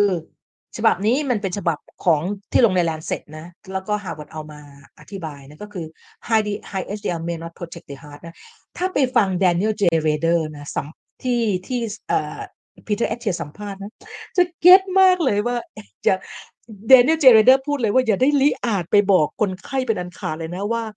LDL HDL คุณสูงแล้วคุณไม่เป็นไรอะ"นั่นคือสิ่งที่ Daniel J. Rader พูดในการสัมภาษณ์นะคะเพราะว่าอะไรเพราะว่าพี่เพิ่งไปฟังเลกเชอร์ดีมาก พี่ไปได้เลกเชอร์ลิงก์ลึกลับมานะคะแล้วเป็นการพูดถึง3คนเป็นเป็น cardiologist 3คน ที่พูดถึง HDL เชิงลึกอะแล้วบอกว่า HDL เป็นเรื่องของ functionality มาก ๆ เลย เป็นเรื่องของฟังก์ชัน ฟังก์ชันของมัน สิ่งที่น่าสนใจมากคือจำนวนโปรตีนที่อยู่บนผิวของ HDL คอเลสเตอรอลที่มีความชนิดของโปรตีนที่ HDL คอเลสเตอรอลเนี่ยนะคะมันมี apo อยู่บนอยู่บนตัวมันน่ะอยู่ส5 5ชนิดถ้าพี่ปุ๋มจำไม่ผิด1ถึงพี่ปุ๋มขอประทานโทษจริงพี่ปุ๋มจำไม่ได้จริงฟังเลกเชอร์มาจดมา16หน้าเนี่ยแล้วมันมีความน่าสนใจมากก็คือ ความแตกต่างของโปรตีนที่อยู่บนผิวของประมาณกี่ร้อยชนิดไม่รู้ที่อยู่บนผิวของตัว HDL คอเลสเตอรอลเนี่ยที่เขาพบแล้วว่า ความแตกต่างของของไอตัวเอ่อโปรตีนที่อยู่บนผิวของ HDL เนี่ยมีความสำคัญมากต่อฟังก์ชันของ HDL นะเพราะฉะนั้น HDL ถึงมีความซับซ้อนมากเพราะคนแต่ละคนมันมีมันมีโปรตีนที่อยู่บนผิว HDL ไม่เหมือนกัน เพราะฉะนั้นมัน exert เอ่อ property หรือคุณสมบัติไม่เหมือนกันเลยนะนนี้น่าสนใจมากนะเลกเชอร์ดีมากแต่เข้าใจยากนะเพราะมันเป็นศัพท์เทคนิคนะแต่ว่าเฮ้ยฟังแล้วก็ได้ได้มุมมองนะถ้าใครสนใจ อินบ็อกซ์มาเดี๋ยวส่งลิงก์ไปให้นะคะทีนี้ เพราะฉะนั้น study นี้ที่ลงใน Lancet เมื่อเมื่อเมื่อปี 2012 ที่จริงมันมี study เยอะกว่านี้มากเลยนะคะที่บอกว่า plasma HDL cholesterol and risk of myocardial infarction and Mendelian อันนี้สำรวจ Men Mendelian เลยนะ คือติดตามคนที่ genetic แล้วมี HDL สูงมาแต่กำเนิดนะ หรือมี HDL ต่ำแต่กำเนิดก็แล้วแต่ แล้วก็พบว่า ถ้าคุณมี genetic ที่มี HDL สูงมาแต่กำเนิด คุณก็ไม่ได้รอดพ้นจาก risk ของการเกิด myocardial infarction เลย ถ้าเราคุณจะบอกว่านะคะ some genetic mechanism that raise plasma HDL cholesterol do not seem to lower risk of myocardial infarction อันนี้แค่ฉบับเดียวนะ ไม่งั้นถ้าหลายฉบับพี่ปุ๋มก็ไม่มีเวลาพอนะคะโอเคนะถ้าใครสนใจก็อินบ็อกซ์มา พี่ส่งเปเปอร์ให้ที่สำคัญมากที่ Daniel J. Rader พูดคือ try เอ่อ cholesterol ester transfer protein นะซึ่งมันเป็น transfer protein ที่สำคัญมากนะคะในการแลกเปลี่ยนเอ่อ คอเลสเตอรอลระหว่าง HDL กับไตรกลีเซอไรด์ sorry ในการแลกเปลี่ยนคอเลสเตอรอลระหว่างระหว่างตัว HDL กับ LDL คอเลสเตอรอลจะเจอกันกลางทาง HDL มันตัวเล็กมากนะและหน้าที่มันคือว่าไปเก็บเอาคอเลสเตอรอลที่เหลือจากเซลล์ที่เซลล์ไม่เอาแล้ว เซลล์ไม่ใช้แล้วมันต้องส่งออกนะมันจะส่งออกผ่านไอตัวโปรตีนที่ชื่อเอ่อ A ATP binding cassette A1 นะซึ่งซึ่ง HDL คอเลสเตอรอลจะมีจะมี APO A1 อยู่บนอยู่บนผิวมันด้วยแล้วมันจะเห็นกัน แล้วมันจะวิ่งไปรับ พอวิ่งไปรับมันตัวมันเล็กมากนะถ้ามันถ้ามันวิ่งกลับไปตับนะ มันจะมีมันจะกลับมารับเอ่อคอเลสเตอรอลจากเซลล์ได้ช้าลง วิธีการคือมันจะเจอกับคอเลสเตอรอลกลางทาง แล้วมันจะถ่ายจะถ่ายเนื่องจากคอเลสเตอรอลตัวใหญ่กว่า มันจะถ่ายคอเลสเตอรอลให้ LDL และ LDL จะแลกเปลี่ยนไตรกลีเซอไรด์มาใส่ในตัวมันนะมันจะแลกเปลี่ยนได้จะต้องมีโปรตีนตัวนี้ ก็คือตัวที่ชื่อ cholesterol ester transfer protein นนะเพราะฉะนั้นมันก็เลยมียานะเพื่อที่จะทำให้เอ่อ เขาเรียกเนี่ยทรอ Torcet Torcetrapib พวกนี้เพื่อหวังว่ายากลุ่มนี้จะส่งผลให้ HDL คอเลสเตอรอลสูงนะเพราะมันจะมันจะห้ามไม่ให้แลกเปลี่ยน แล้วจะมีผลทำให้เกิด protect protect cardiovascular disease คือ protect หัวใจ แต่ปรากฏว่า trial ทั้ง3 trial ที่ที่ที่ที่บริษัทยาพยายามทำมามัน fail หมด อืม เพราะฉะนั้นมันก็เลยมันก็เลยเป็นตัวยืนยันว่าอี อีตัว HDL คอเลสเตอรอลมันไม่ได้มี เพราะมัน raise คือไอยากลุ่มนี้มัน raise HDL สูงเรื่อยเลยนะ แต่มันไม่ได้ช่วยลดอีเวนต์ของ cardiovascular disease ลงนะทั้ง3 trial เลย มี trial หนึ่งซึ่งแย่ลงแย่กว่าแย่กว่า control group ด้วยนะก็ต้องหยุด trial กะทันหัน เพราะว่ามันแย่กว่า control group นะเพราะฉะนั้นอันนี้เพราะฉะนั้นมันเป็นตัวบอกว่าที่เดฟบอกว่าเอ่อการที่คนที่คนที่เป็น lean mass hyper responder เนี่ยจะได้รับการ protect เพราะว่า HDL เขาสูงมันก็ไม่ได้เป็นความจริง นะคะ ต่อไป Triglyceride มีส่วนช่วยในการ protect ก็ไม่ใช่จาก stud จริงๆ มีหลาย study มากนะของ Samir Mora ดีมากเลยแต่พี่ผมไม่ได้มาวางพี่ขี้เกียจหานะก็เลยเอาของไม้มาวางแล้วกันนะคะ ก็คือเป็นไอตัวเอ่อ Framingham นะคะ Framingham เขาดู risk ของ coronary heart disease by triglyceride นะคะถ้าเราเอาจากเออจากใน lean mass มาเทียบกับใน control group เนะ ก็คือจากใน Miami Heart Study มาเทียบกันเนี่ย เราจะพบว่า ไม่ได้ไม่ได้ต่างกันเลยอะน้อยมากระหว่าง0 relative risk นะอันนี้ไม่ใช่ไม่ใช่ absolute risk นะ relative risk ระหว่าง 0.8 กับ 1.2 ไม่ได้มีความแตกต่างกันเลยที่บอกจะบอกว่ามันจะช่วย protect นะคะเพราะฉะนั้น triglyceride เนี่ย ถ้าเราไปดูเนี่ย มันไม่ได้มีในในในไกด์ไลน์ในการ treat dyspili dyslipidemia เนี่ยนะ มันจะไปสนใจ LDL คอเลสเตอรอลเป็นหลักเนี่ยนะ มันจะไม่ได้มี มันจะไม่ได้มี guideline ให้ treat triglyceride ในว่าถ้า treat triglyceride แล้วมันจะช่วยลด เพราะว่าเราใช้เมื่อปีที่แล้วพี่โพสต์ study ของ Samir เนี่ยแหละพี่ปุ๋มไม่แน่ใจของ Samir Mora หรือเปล่านะ ที่บอกว่าให้ยากลุ่มที่ลด triglyceride แล้วมันก็ไม่ได้ช่วยลด cardiovascular event ลงเลยนะคะเพราะฉะนั้นการที่เดฟบอกว่ากลุ่มที่เป็นคนที่เป็น lean mass hyper responder เนี่ยได้รับการ protect จากการที่มี triglyceride หารด้วย HDL ratio ต่ำเนี่ยก็ไม่ได้เป็นความจริงเลยนะคะ แต่เดฟกับไม่พูดถึงอ่าแล้วเดฟก็พูดถึงว่าเพราะว่าเอ่อ LDL particle มันเป็นไซซ์เล็กๆนะพี่ปุ๋มทำทำไลฟ์ไปแล้วทำไลฟ์นี้โดยนี่ Samir Mora เห็นไหมคะ study ของ Samir Mora เนี่ยพี่ปุ๋มเอาเมื่อครั้งที่แล้วพี่ทำเรื่องนี้ไลฟ์ที่ 68 ไปดูเลย ว่า lipoprotein particle ชนิดใดบ้างที่อันตรายต่อหลอดเลือดนะคะแล้วจริงไหมที่บอกว่า particle ไซซ์เล็กไซซ์ใหญ่สำคไซซ์เล็กอันตรายกว่าจริงไหม?มีคำตอบที่ปิดฝาโลงอยู่ในบทที่ 27 ของ therapeutic lipidology lipoprotein subfraction in clinical practice โดยคนนี้เลยดรเจฟฟรีย์ W มีอ่านว่าอะไรมือมิวเซนมั้งอะเนี่ย พี่ทำไปเรียบร้อยแล้ว ข้อสรุปก็คือ the most recent method นะ ไอ้กับวิธีการวัด 4 วิธีนะ วิธีการวัด particle size 4 วิธี ที่จะวัดว่า LDL หรือ lipoprotein มี particle size แบบไหนเนี่ยนะคะ มันไม่ได้รับการยอมรับนะ ไม่ได้ไม่ไม่ได้มันไม่ได้ standard ใดมันไม่ได้เป็น gold standard แล้ว FDA ไม่ได้ยอม FDA ไม่ได้ approve นะคะในอเมริกา ชัดเจนมากใน Therapeutic Lipidology ไปอ่านพูดง่ายๆไปดูไลฟ์นี้นะพี่ปุ๋มว่าไปดูไลฟ์นี้จะเข้าใจหมดเลยว่าไม่เลยนะคะไม่เกี่ยวไม่จำไม่ไม่ว่าจะเป็น small dense ไม่ว่าจะเป็น small dense หรือไม่ว่าจะเป็นเอ่อ buoyant ใหญ่ๆนะคะตราบใดก็ตามที่ particle number สูง all lipoprotein all ApoB lipoprotein is equally atherogenic นะ อันนี้เป็น statement ไม่ใช่ของพี่ แต่ของ Alan Snyderman เขียนไว้ชัดเจน Alan Snyder Alan Snyderman เป็นคนที่เก่งมากในเรื่อง Apo lipoprotein B นะคะเพราะฉะนั้นเนี่ยนะคะไม่เลย เพราะฉะนั้นเนี่ยไม่เกี่ยวเลยว่าจะจะมี small dense แล้วจะอันตรายมากกว่านะแต่ small dense เป็นตัวบอกว่าคุณมี metabolic health ไม่ดี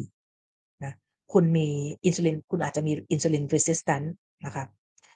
มี triglyceride สูงมี HDL ต่ำ triglyceride กะกับ HDL มันจะ inverse กันมันจะมันจะแปรผกผันกันนะนะเพราะฉะนั้นมันเป็นตัวมันเป็น indicator ที่บอกว่าคุณอาจจะมี modified risk factor นะมี risk factor ที่ช่วย modify ให้ให้ความเสี่ยงของโรคหลอดหัวใจคุณเพิ่มขึ้น โดยเฉพาะยิ่งถ้าคุณมี LDL สูงขึ้น คุณมี LDL สูงอยู่แล้วนะคะ ประมาณนี้นะดังนั้นนะคะ เพราะฉะนั้นเนี่ยบอกชัดเจนแล้วว่า most study เนี่ยไม่มี association between LDL subtraction กับ outcome เนี่ยสุดท้าย at the end of the day แล้วมันเป็นเรื่องของ LDL particle number มากกว่านะพี่ไม่พี่ไม่พูดรายละเอียดนะไปดูไลฟ์ที่ 68 นะคะไลฟ์ที่ 68 ว่าเป็นยังไงนะเพราะฉะนั้น conclusion เนี่ย after decade of research เนี่ยไม่ว่าจะเป็น small dense นะคะ is highly correlated กับ total LDL and does not provide independent predictive value ไม่ได้เป็นตัวเดี่ยวที่จะบอกว่าถ้ามี small dense แล้วอันตรายมากกว่า เหนือกว่า particle number เลยไม่ใช่นะคะไม่ใช่นะคะเพราะฉะนั้นแล้วก็อองค์กรที่เกี่ยวข้องกับเรื่องหลอดโรคหัวใจทั้ง 4 องค์กรไม่ว่าจะเป็น AHA นะคะออะไรนะ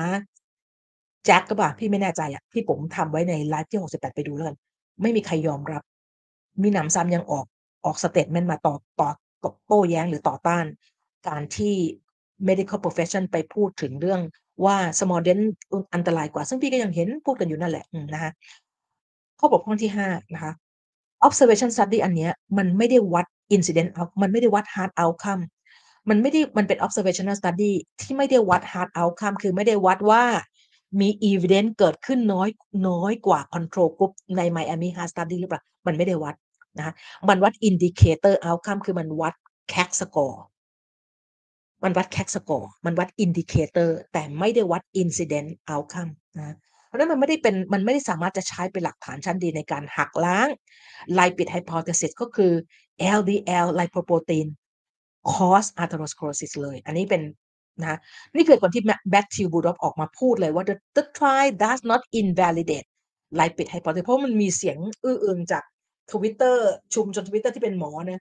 ออกมาพูดว่าเฮ้ยทำไมไปกระจายข่าวแบบนี้ มันยังไม่ได้มีผลแหละมา Rudolph ก็เลยออกมาปรามนะถ้าปรามก็ไมมีประโยชน์เพราะว่าเออ Dave เนี่ยทวีตทุกชั่วโมงเลยว่ากระจายกันออกไป กระจายกันออกไปให้ถึงล้านให้ได้ อืมนะ This trial does not invalidate lipid hypothesis นะคะ is not the final answer นะ progression of soft plaque at one year is the progression of soft plaque ที่ one year เป็น final study เป็นเป็นเป็น outcome ที่เขาต้องการเห็นตามตาม original ที่เขาดีไซน์มานะคะ I have no skin in the game ฉันไม่ได้มีส่วนได้ส่วนเสียอะไรกับในเขาออกมาปกป้องตัวเขาเองแล้ว I'm just present I'm just presenting our ฉันแค่ present สิ่งที่ฉันเจอเท่านั้น ก็ถูกของเขานะคะอืมโอเค นะ ทีนี้พี่จะให้ดูว่า Dave ไม่เอ่อมันมีมันมีเคสนะคะ มันเป็นมันก็เป็นเคสนะเอ่อ Elevate sorry อันนี้มันเป็น trial ที่มันเป็น narrative มันเป็นเหมือนรีวิวนะที่เขาพยายามจะอธิบายว่าทำไม เนี่ยเขาพยายามจะอธิบาย Rematch Hyperresponder แล้วแล้วเขาบอกว่า Rematch Hyperresponder เนี่ยควรจะได้รับการสนใจ พี่ผมเห็นด้วยนะแต่ควรจะทำให้มันเป็นเรื่องเป็นราวกว่านี้ แล้วมันควรจะโปร่งใสอะไรมากกว่านี้ criteria นะคะ paper ฉบับเนี้ยบอกเลยว่านะบอกว่าไงบอกว่า the author เนี่ยนะคะทั้งหมดเนี่ยได้บอกได้ advocate เลยว่าทุกๆ คนที่กินที่ LDL สูงกระฉูดนะจากการกิน Keto เนี่ยควรจะ consider implementing lifestyle change คือในใน paper ก็เขียนแบบนี้นะ แต่ในชีวิตจริงเนี่ย นะคุณไปพูดกันอีกแบบนึ่งคุณไปกระจายข่าวกันอีกแบบหนึ่งอะลองไปดูในยูทูบแล้วกัน ลองพิมพ์ Rematch Hyperresponder เอ่อ trial แล้วกัน มันจะขึ้นมาว่าโอ้โฮพูดกันแบบโอ๊ยกลายเป็นว่า กลายเป็นว่าแบบ lipid hypothesis เนี่ย ถูกทำลายแล้ว เรามีชัยชนะแล้วซึ่งพี่ปุ๋มว่ามันเออแล้วมันพี่ถึงบอกไง the death of expertise มันเกิดขึ้นแล้วเนี่ยแหละ อืมนะพี่ถึงบอกพี่ถึงรู้สึกแบบ แล้วมันกลายเป็น โรคหลอดเลือดหัวใจมันโรคหัวใจมันลดลงเรื่อยๆเนะตลอดระยะเวลา 50 กว่าปีเนี่ยเนื่องจากมันมันค้นพบยาใหม่ ๆ ขึ้นเนะเรามีความเข้าใจในเรื่อง lipid metabolism มมากขึ้นพี่ปุ๋มว่ามันก็มันก็จะมาพังเพราะอี social media นี่แหละ อืมนะคะโอเค เพราะนั้นเนี่ยแต่แต่ว่าถึงเวลาจริง ๆ นะ คุณก็กลับไปไปบอกกันว่าโอ๊ยตอนนี้ฉันเป็น lean mass ฉันสบายแล้ว ฉันไปกินสเต็กดีกว่า ฉันไปกินไปกิน กัดกัดเนยกินเป็นก้อนดีกว่าแบบนั้นนะคะโอเค ทีนี้มีอะไรอีกไหม?พี่ปุ๋มว่าไม่มีอะไรเนาะตึ๊กๆๆๆไม่เอาอันนี้ paper อันนี้เหมือนกันแล้วเขาจะมี paper ออกมาน่าจะ2-3ฉบับนะที่พยายามจะอธิบายเรื่อง Rematch Hyperresponder phenotype แต่อันเนี้ยสิ่งที่น่าน่ากลัวแล้วแบบพี่ปุ๋มก็ไม่รู้ว่าทำไมทำไมทำไม editor ถึงได้ปล่อยให้ประโยคนี้ออกมาได้ ตรง conclusion นะคะ This data suggest that นะก็คือไอคนที่กิน carbohydrate restrict แล้วเกิดเอ่อคอเลสเตอรอลในเลือด LDL กระฉูดนะคะ HDL สูงแล้วก็ LDL ต่ำเนี่ยเขาบอก This data suggest that นะคะ in contrast to the typical pattern of this this dyslipidemia นะคะแตกต่างจากนะครับแพตเทิร์นอันเนี้ย Rematch Hyperresponder เนี่ยเป็นแพตเทิร์นที่แตกต่างจาก dyslipidemia นะหมายความว่าไง?หมายความว่า greater LDL cholesterol elevation on ไอตัวเอ่อ carbohydrate restrict diet เนี่ยนะคะ tend to occur in the context of otherwise keyword คือนี้เลยที่ที่มันไม่ควรจะมันไม่ควรจะมีคำนี้ออกมาเลย เพราะมันไม่ได้มีหลักฐานที่ชัดเจนที่คุณจะเขียนคำนี้ได้ low cardio low cardiometabolic risk ก็คือมันมีความเสี่ยงต่ำมีความเสี่ยงโรคหลอดเลือดหัวใจต่ำถ้าอยู่ใน context นี้คือคอเลสเตอรอลสูง LDL คอเลสเตอรอลสูง HDL สูง แล้วก็ ไตรกลีเซอไรด์ต่ำนะซึ่งจากนั้นก็มีคนเขียนไปเลย letter to editor เลยว่า ไม่สมควรจะเขียนประโยคนี้มาเลยพี่ปุ๋มอันนี้เป็น commentary ที่เขาตึงๆๆ dear editor กันไปเนี่ย ที่จะบอกว่าพี่ผมว่ามันเป็นมันเป็นการบ่งบอกว่าจริงๆเจตนาของเขาคืออะไร เจตนาของเขาไม่ได้ต้องการที่จะ เจตนาเขาต้องการที่จะล้มล้าง lipid hypothesis พี่ผมพี่ผมก็มีอคติพี่บอกได้เลย จากการที่พี่ผมก็เคยเป็นคนที่บูชาคนกลุ่มนี้มากๆเลยนะ พี่ว่ามันมันไม่ใช่นะแล้วเนี่ยน่าดูเนี่ยเดฟเฟลแมนนะคะตึกตึกตึกตึก should should you should you worry about heart heart health if you LDL cholesterol go up on keto a recent study ตึ้งตึ้งตึ้งตึ้งโชว์ว่า no significant คุณกำลังจะบอกอะไรพี่ผมว่าควรจะมี ถ้าก็คุณไปถ้าคุณไปด่า Christopher Gardner นะว่า โอ้ยแบบ pro vegan เนี่ยนะทำ trial ออกมาไม่นู่นไม่นี่เออพี่ผมว่าก็พอกันแหละ ถ้าจะว่ากันไปนะ พี่ไม่รู้หรอกนะ แต่พี่ผมว่านะ เห็นไหมฮะใน incredible เจ็ดแสนวิวเข้าไปแล้ว ช่วยกันแชร์ แชร์กันออกไป please watch please share please consider อืมนี่นี่ขนาดยังไม่ได้จบ trial เลยนะ trial ยังไม่ได้เสร็จเลยนะเนี่ย คิดดูแล้วกันนะเขาไม่เขาไม่เวลามันมีมันเวลามันมี case report ว่ากินกิน carnivore diet แล้วเนี่ยนะ เกิดภาวะหลอดเลือดอุดคนนี้นี่ subject A กับ B เนี่ยตัน อายุแค่สามสิบแปดกับยี่สิบแปดเองนะแล้วก็ตันไปแบบว่าตันชนิดที่แบบมหาศาลเลยอะตันชนิดที่เรียกเป็น widow widow maker คือคือแบบอุดอุดตันแบบสุดๆเนี่ยเก้าสิบเปอร์เซ็นต์ blockage คนหนึ่งกับอีกคนหนึ่งเก้าสิบอ๋อ sorry อยู่ที่เก้าสิบเจ็ดเปอร์เซ็นต์เอ่อเปอร์เซ็นต์ไทยคือมันอุดตันเยอะประมาณนี้นะคะอืม ก็ก็แล้วแล้วจะเป็นตัวบอกว่า lean mass hyper responder เนี่ย ไม่มีสิทธิ์ที่จะเกิด atherosclerosis แล้ว ถ้าเกิดบอกว่า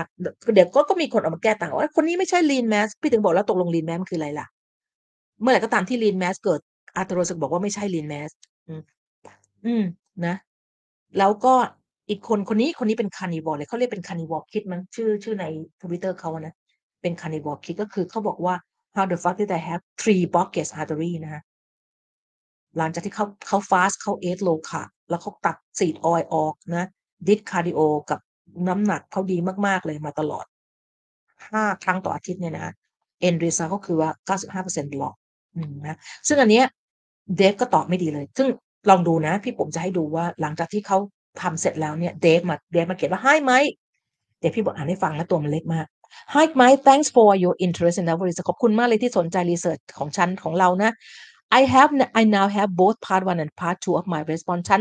ได้ทำวิดีโอ part หนึ่งกับ part สองเพื่อ response สิ่งที่คุณ ที่คุณทำวิดีโออันนี้แล้วนะ the latter the latter actual cover your long comment on the first verbatim นะคะเขาบอกว่าอันที่สองสามจิตอ่าวิดีโอที่สองที่ความยาวสามจิตนาทีของฉันเนี่ย ก็แบบค่อนข้างยาวนะ เพราะฉันตอบตอบโต้สิ่งที่คุณ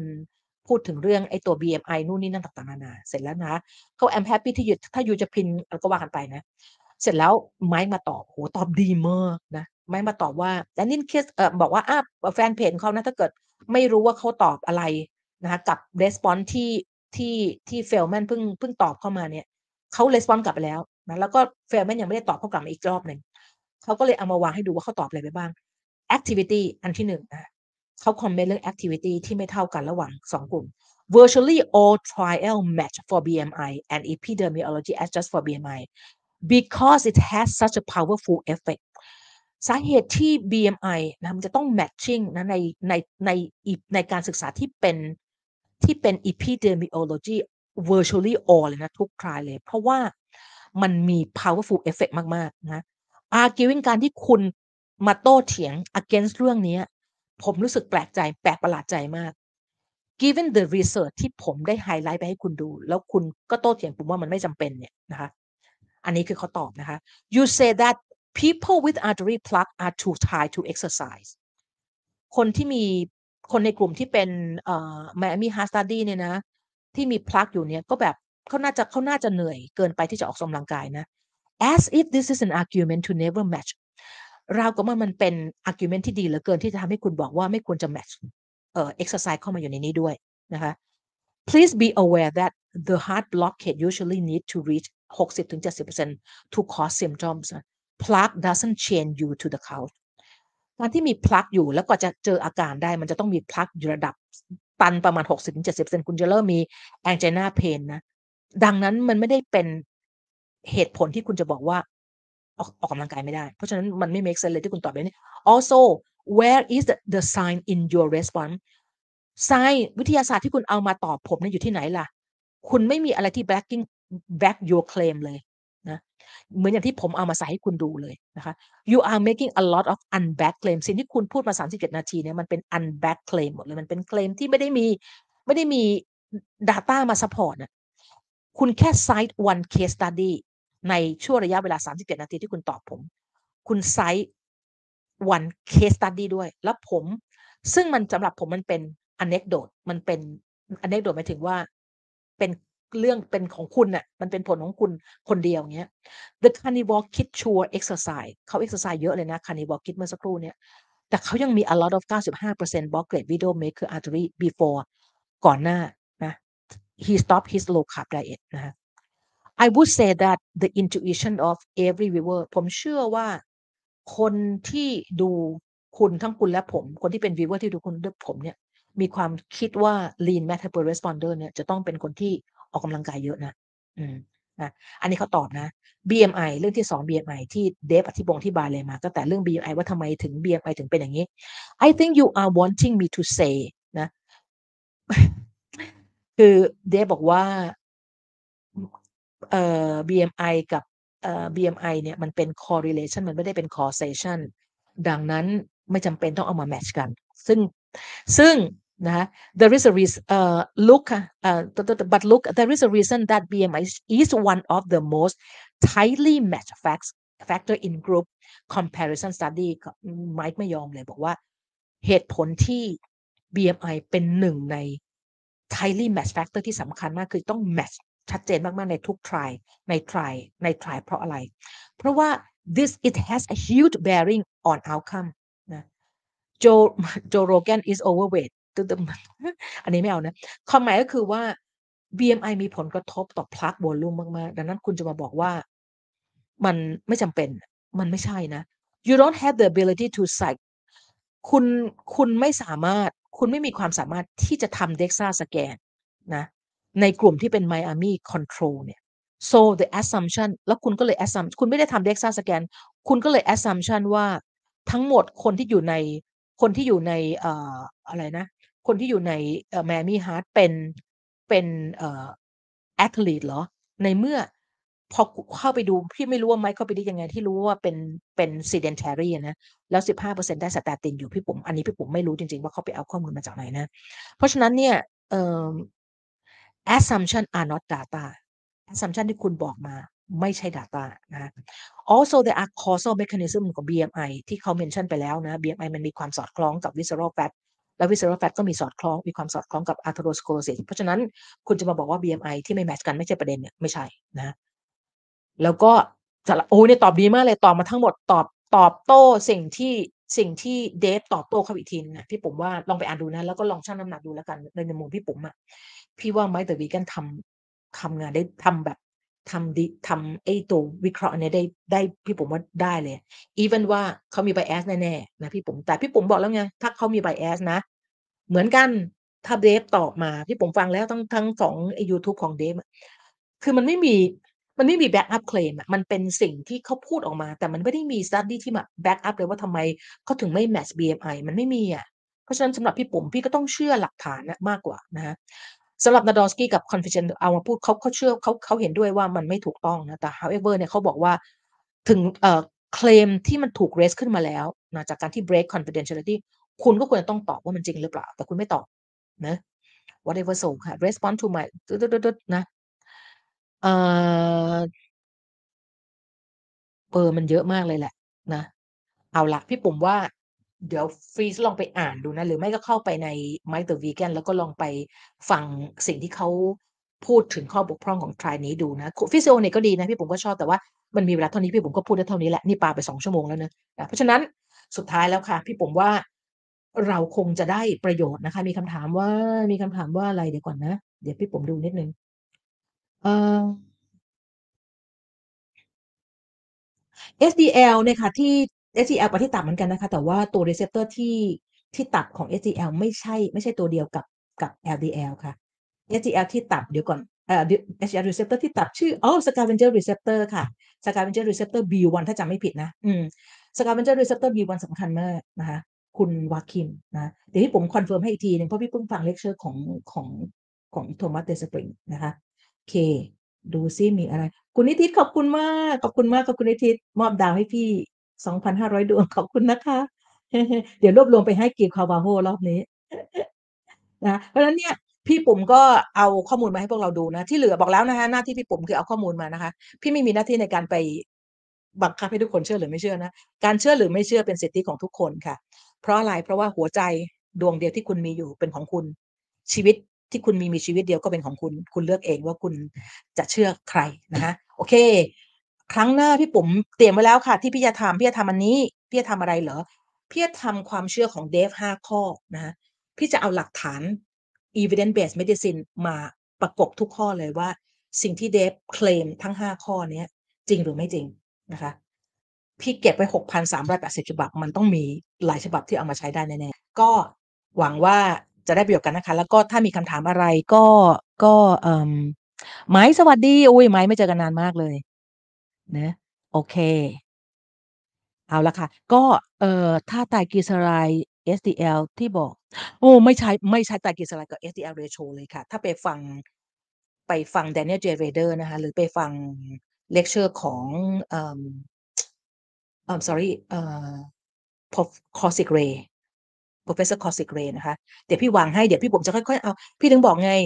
ตามคนที่ ตามคนที่เป็น X พี่ถึงบอกว่าตอนนี้ไอ้หนังสือ The Death of Expertise เนี่ย เดี๋ยวพี่ผมจะอ่านให้จบเลย คือพี่รู้สึกเลยว่ามันแบบภัยที่อันตรายมาก ๆ เลยสำหรับพี่ในตอนนี้นะคะ คือไอ้ misinformation ไม่ว่าจะเป็นเรื่องสุขภาพหรือเรื่องอะไรก็แล้ว แต่ที่มันถูกเผยแพร่กันในโซเชียลมีเดียแล้วมันไม่มีตัวกรองอะไรเลยนะคะแบบนั้นแล้วมันก็อย่างที่บอกไงเราเราไม่รู้จัก เราไม่รู้จัก Daniel J. Rader เราไม่รู้จักว่าเป็นเอกเอกทัศคะในเรื่อง SDL cholesterol Alan Snyderman เร เราไม่เคยรู้ว่า Alan Alan Snyderman เป็นใคร เราไม่รู้เลยว่าเขาคือเอกะทัศคะในเรื่อง APO B lipoprotein นนะเราไม่รู้ว่าเอ่อใครนะเอ่อ Paul E Paul M Ricker คือเอกะทัศคะในเรื่อง inflammation cardiovascular inflammation ที่เกิดขึ้น หลังจากที่ LDL particle แทรกลงไปใต้ชั้นหลอดเลือดแล้ว Peter Libby เราไม่รู้จัก เราไม่รู้ Peter Peter Libby เก่งมากเลย inflammation นะเป็น cardiologist ที่เก่งมากเลย inflammation พี่เพิ่งฟังเลคเชอร์ทุกล่าสุด ไป grand round ที่ไหนไม่รู้ในยูทูบอ่านหาเจอพอดี ก็ฟังโอ้ได้ความรู้เยอะมาก เราไม่รู้ว่าเอ่อ Christie Ballantyne นะเป็น editor ของ clinical lipidology มีความเก่งกาจขนาดไหนเราไม่รู้นะแต่เรารู้จัก Dave Feldman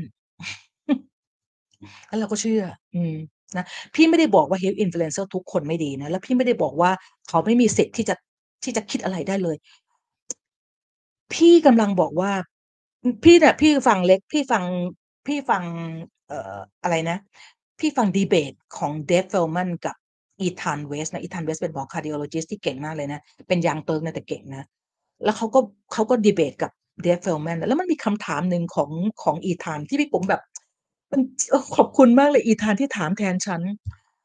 เขาเหนื่อยมากในการตอบกับเดฟในการโต้ตอบ เพราะเดฟเขาก็จะ เชื่อในของเขาอะ แล้วเขาเดฟเอ่ออีธานเวสก็เลยถามประโยคนึงนะ ซึ่งเป็นประโยคที่แบบพี่ผมว่ามันประโยคที่โดนใจพี่มากแล้วก็ขอบคุณที่ถามแทนเขาก็ถามเดฟเฟลแมนว่าถามจริงๆเถอะโมทีฟของคุณคืออะไรเหรอที่ทำเรื่องเนี้ย คุณมีคุณมีคุณมีแรงจูงใจอะไร ที่คุณทำเรื่องเนี้ย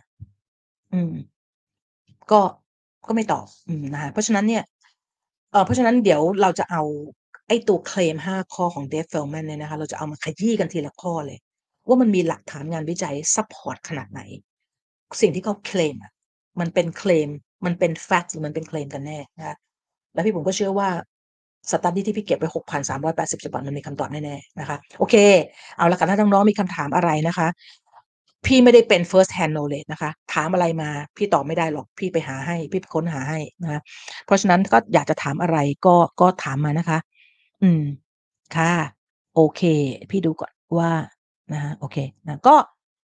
พี่ไปดูพี่ปุ๋มพี่ปุ๋มวางไว้ให้แล้วว่าคนคนที่คนที่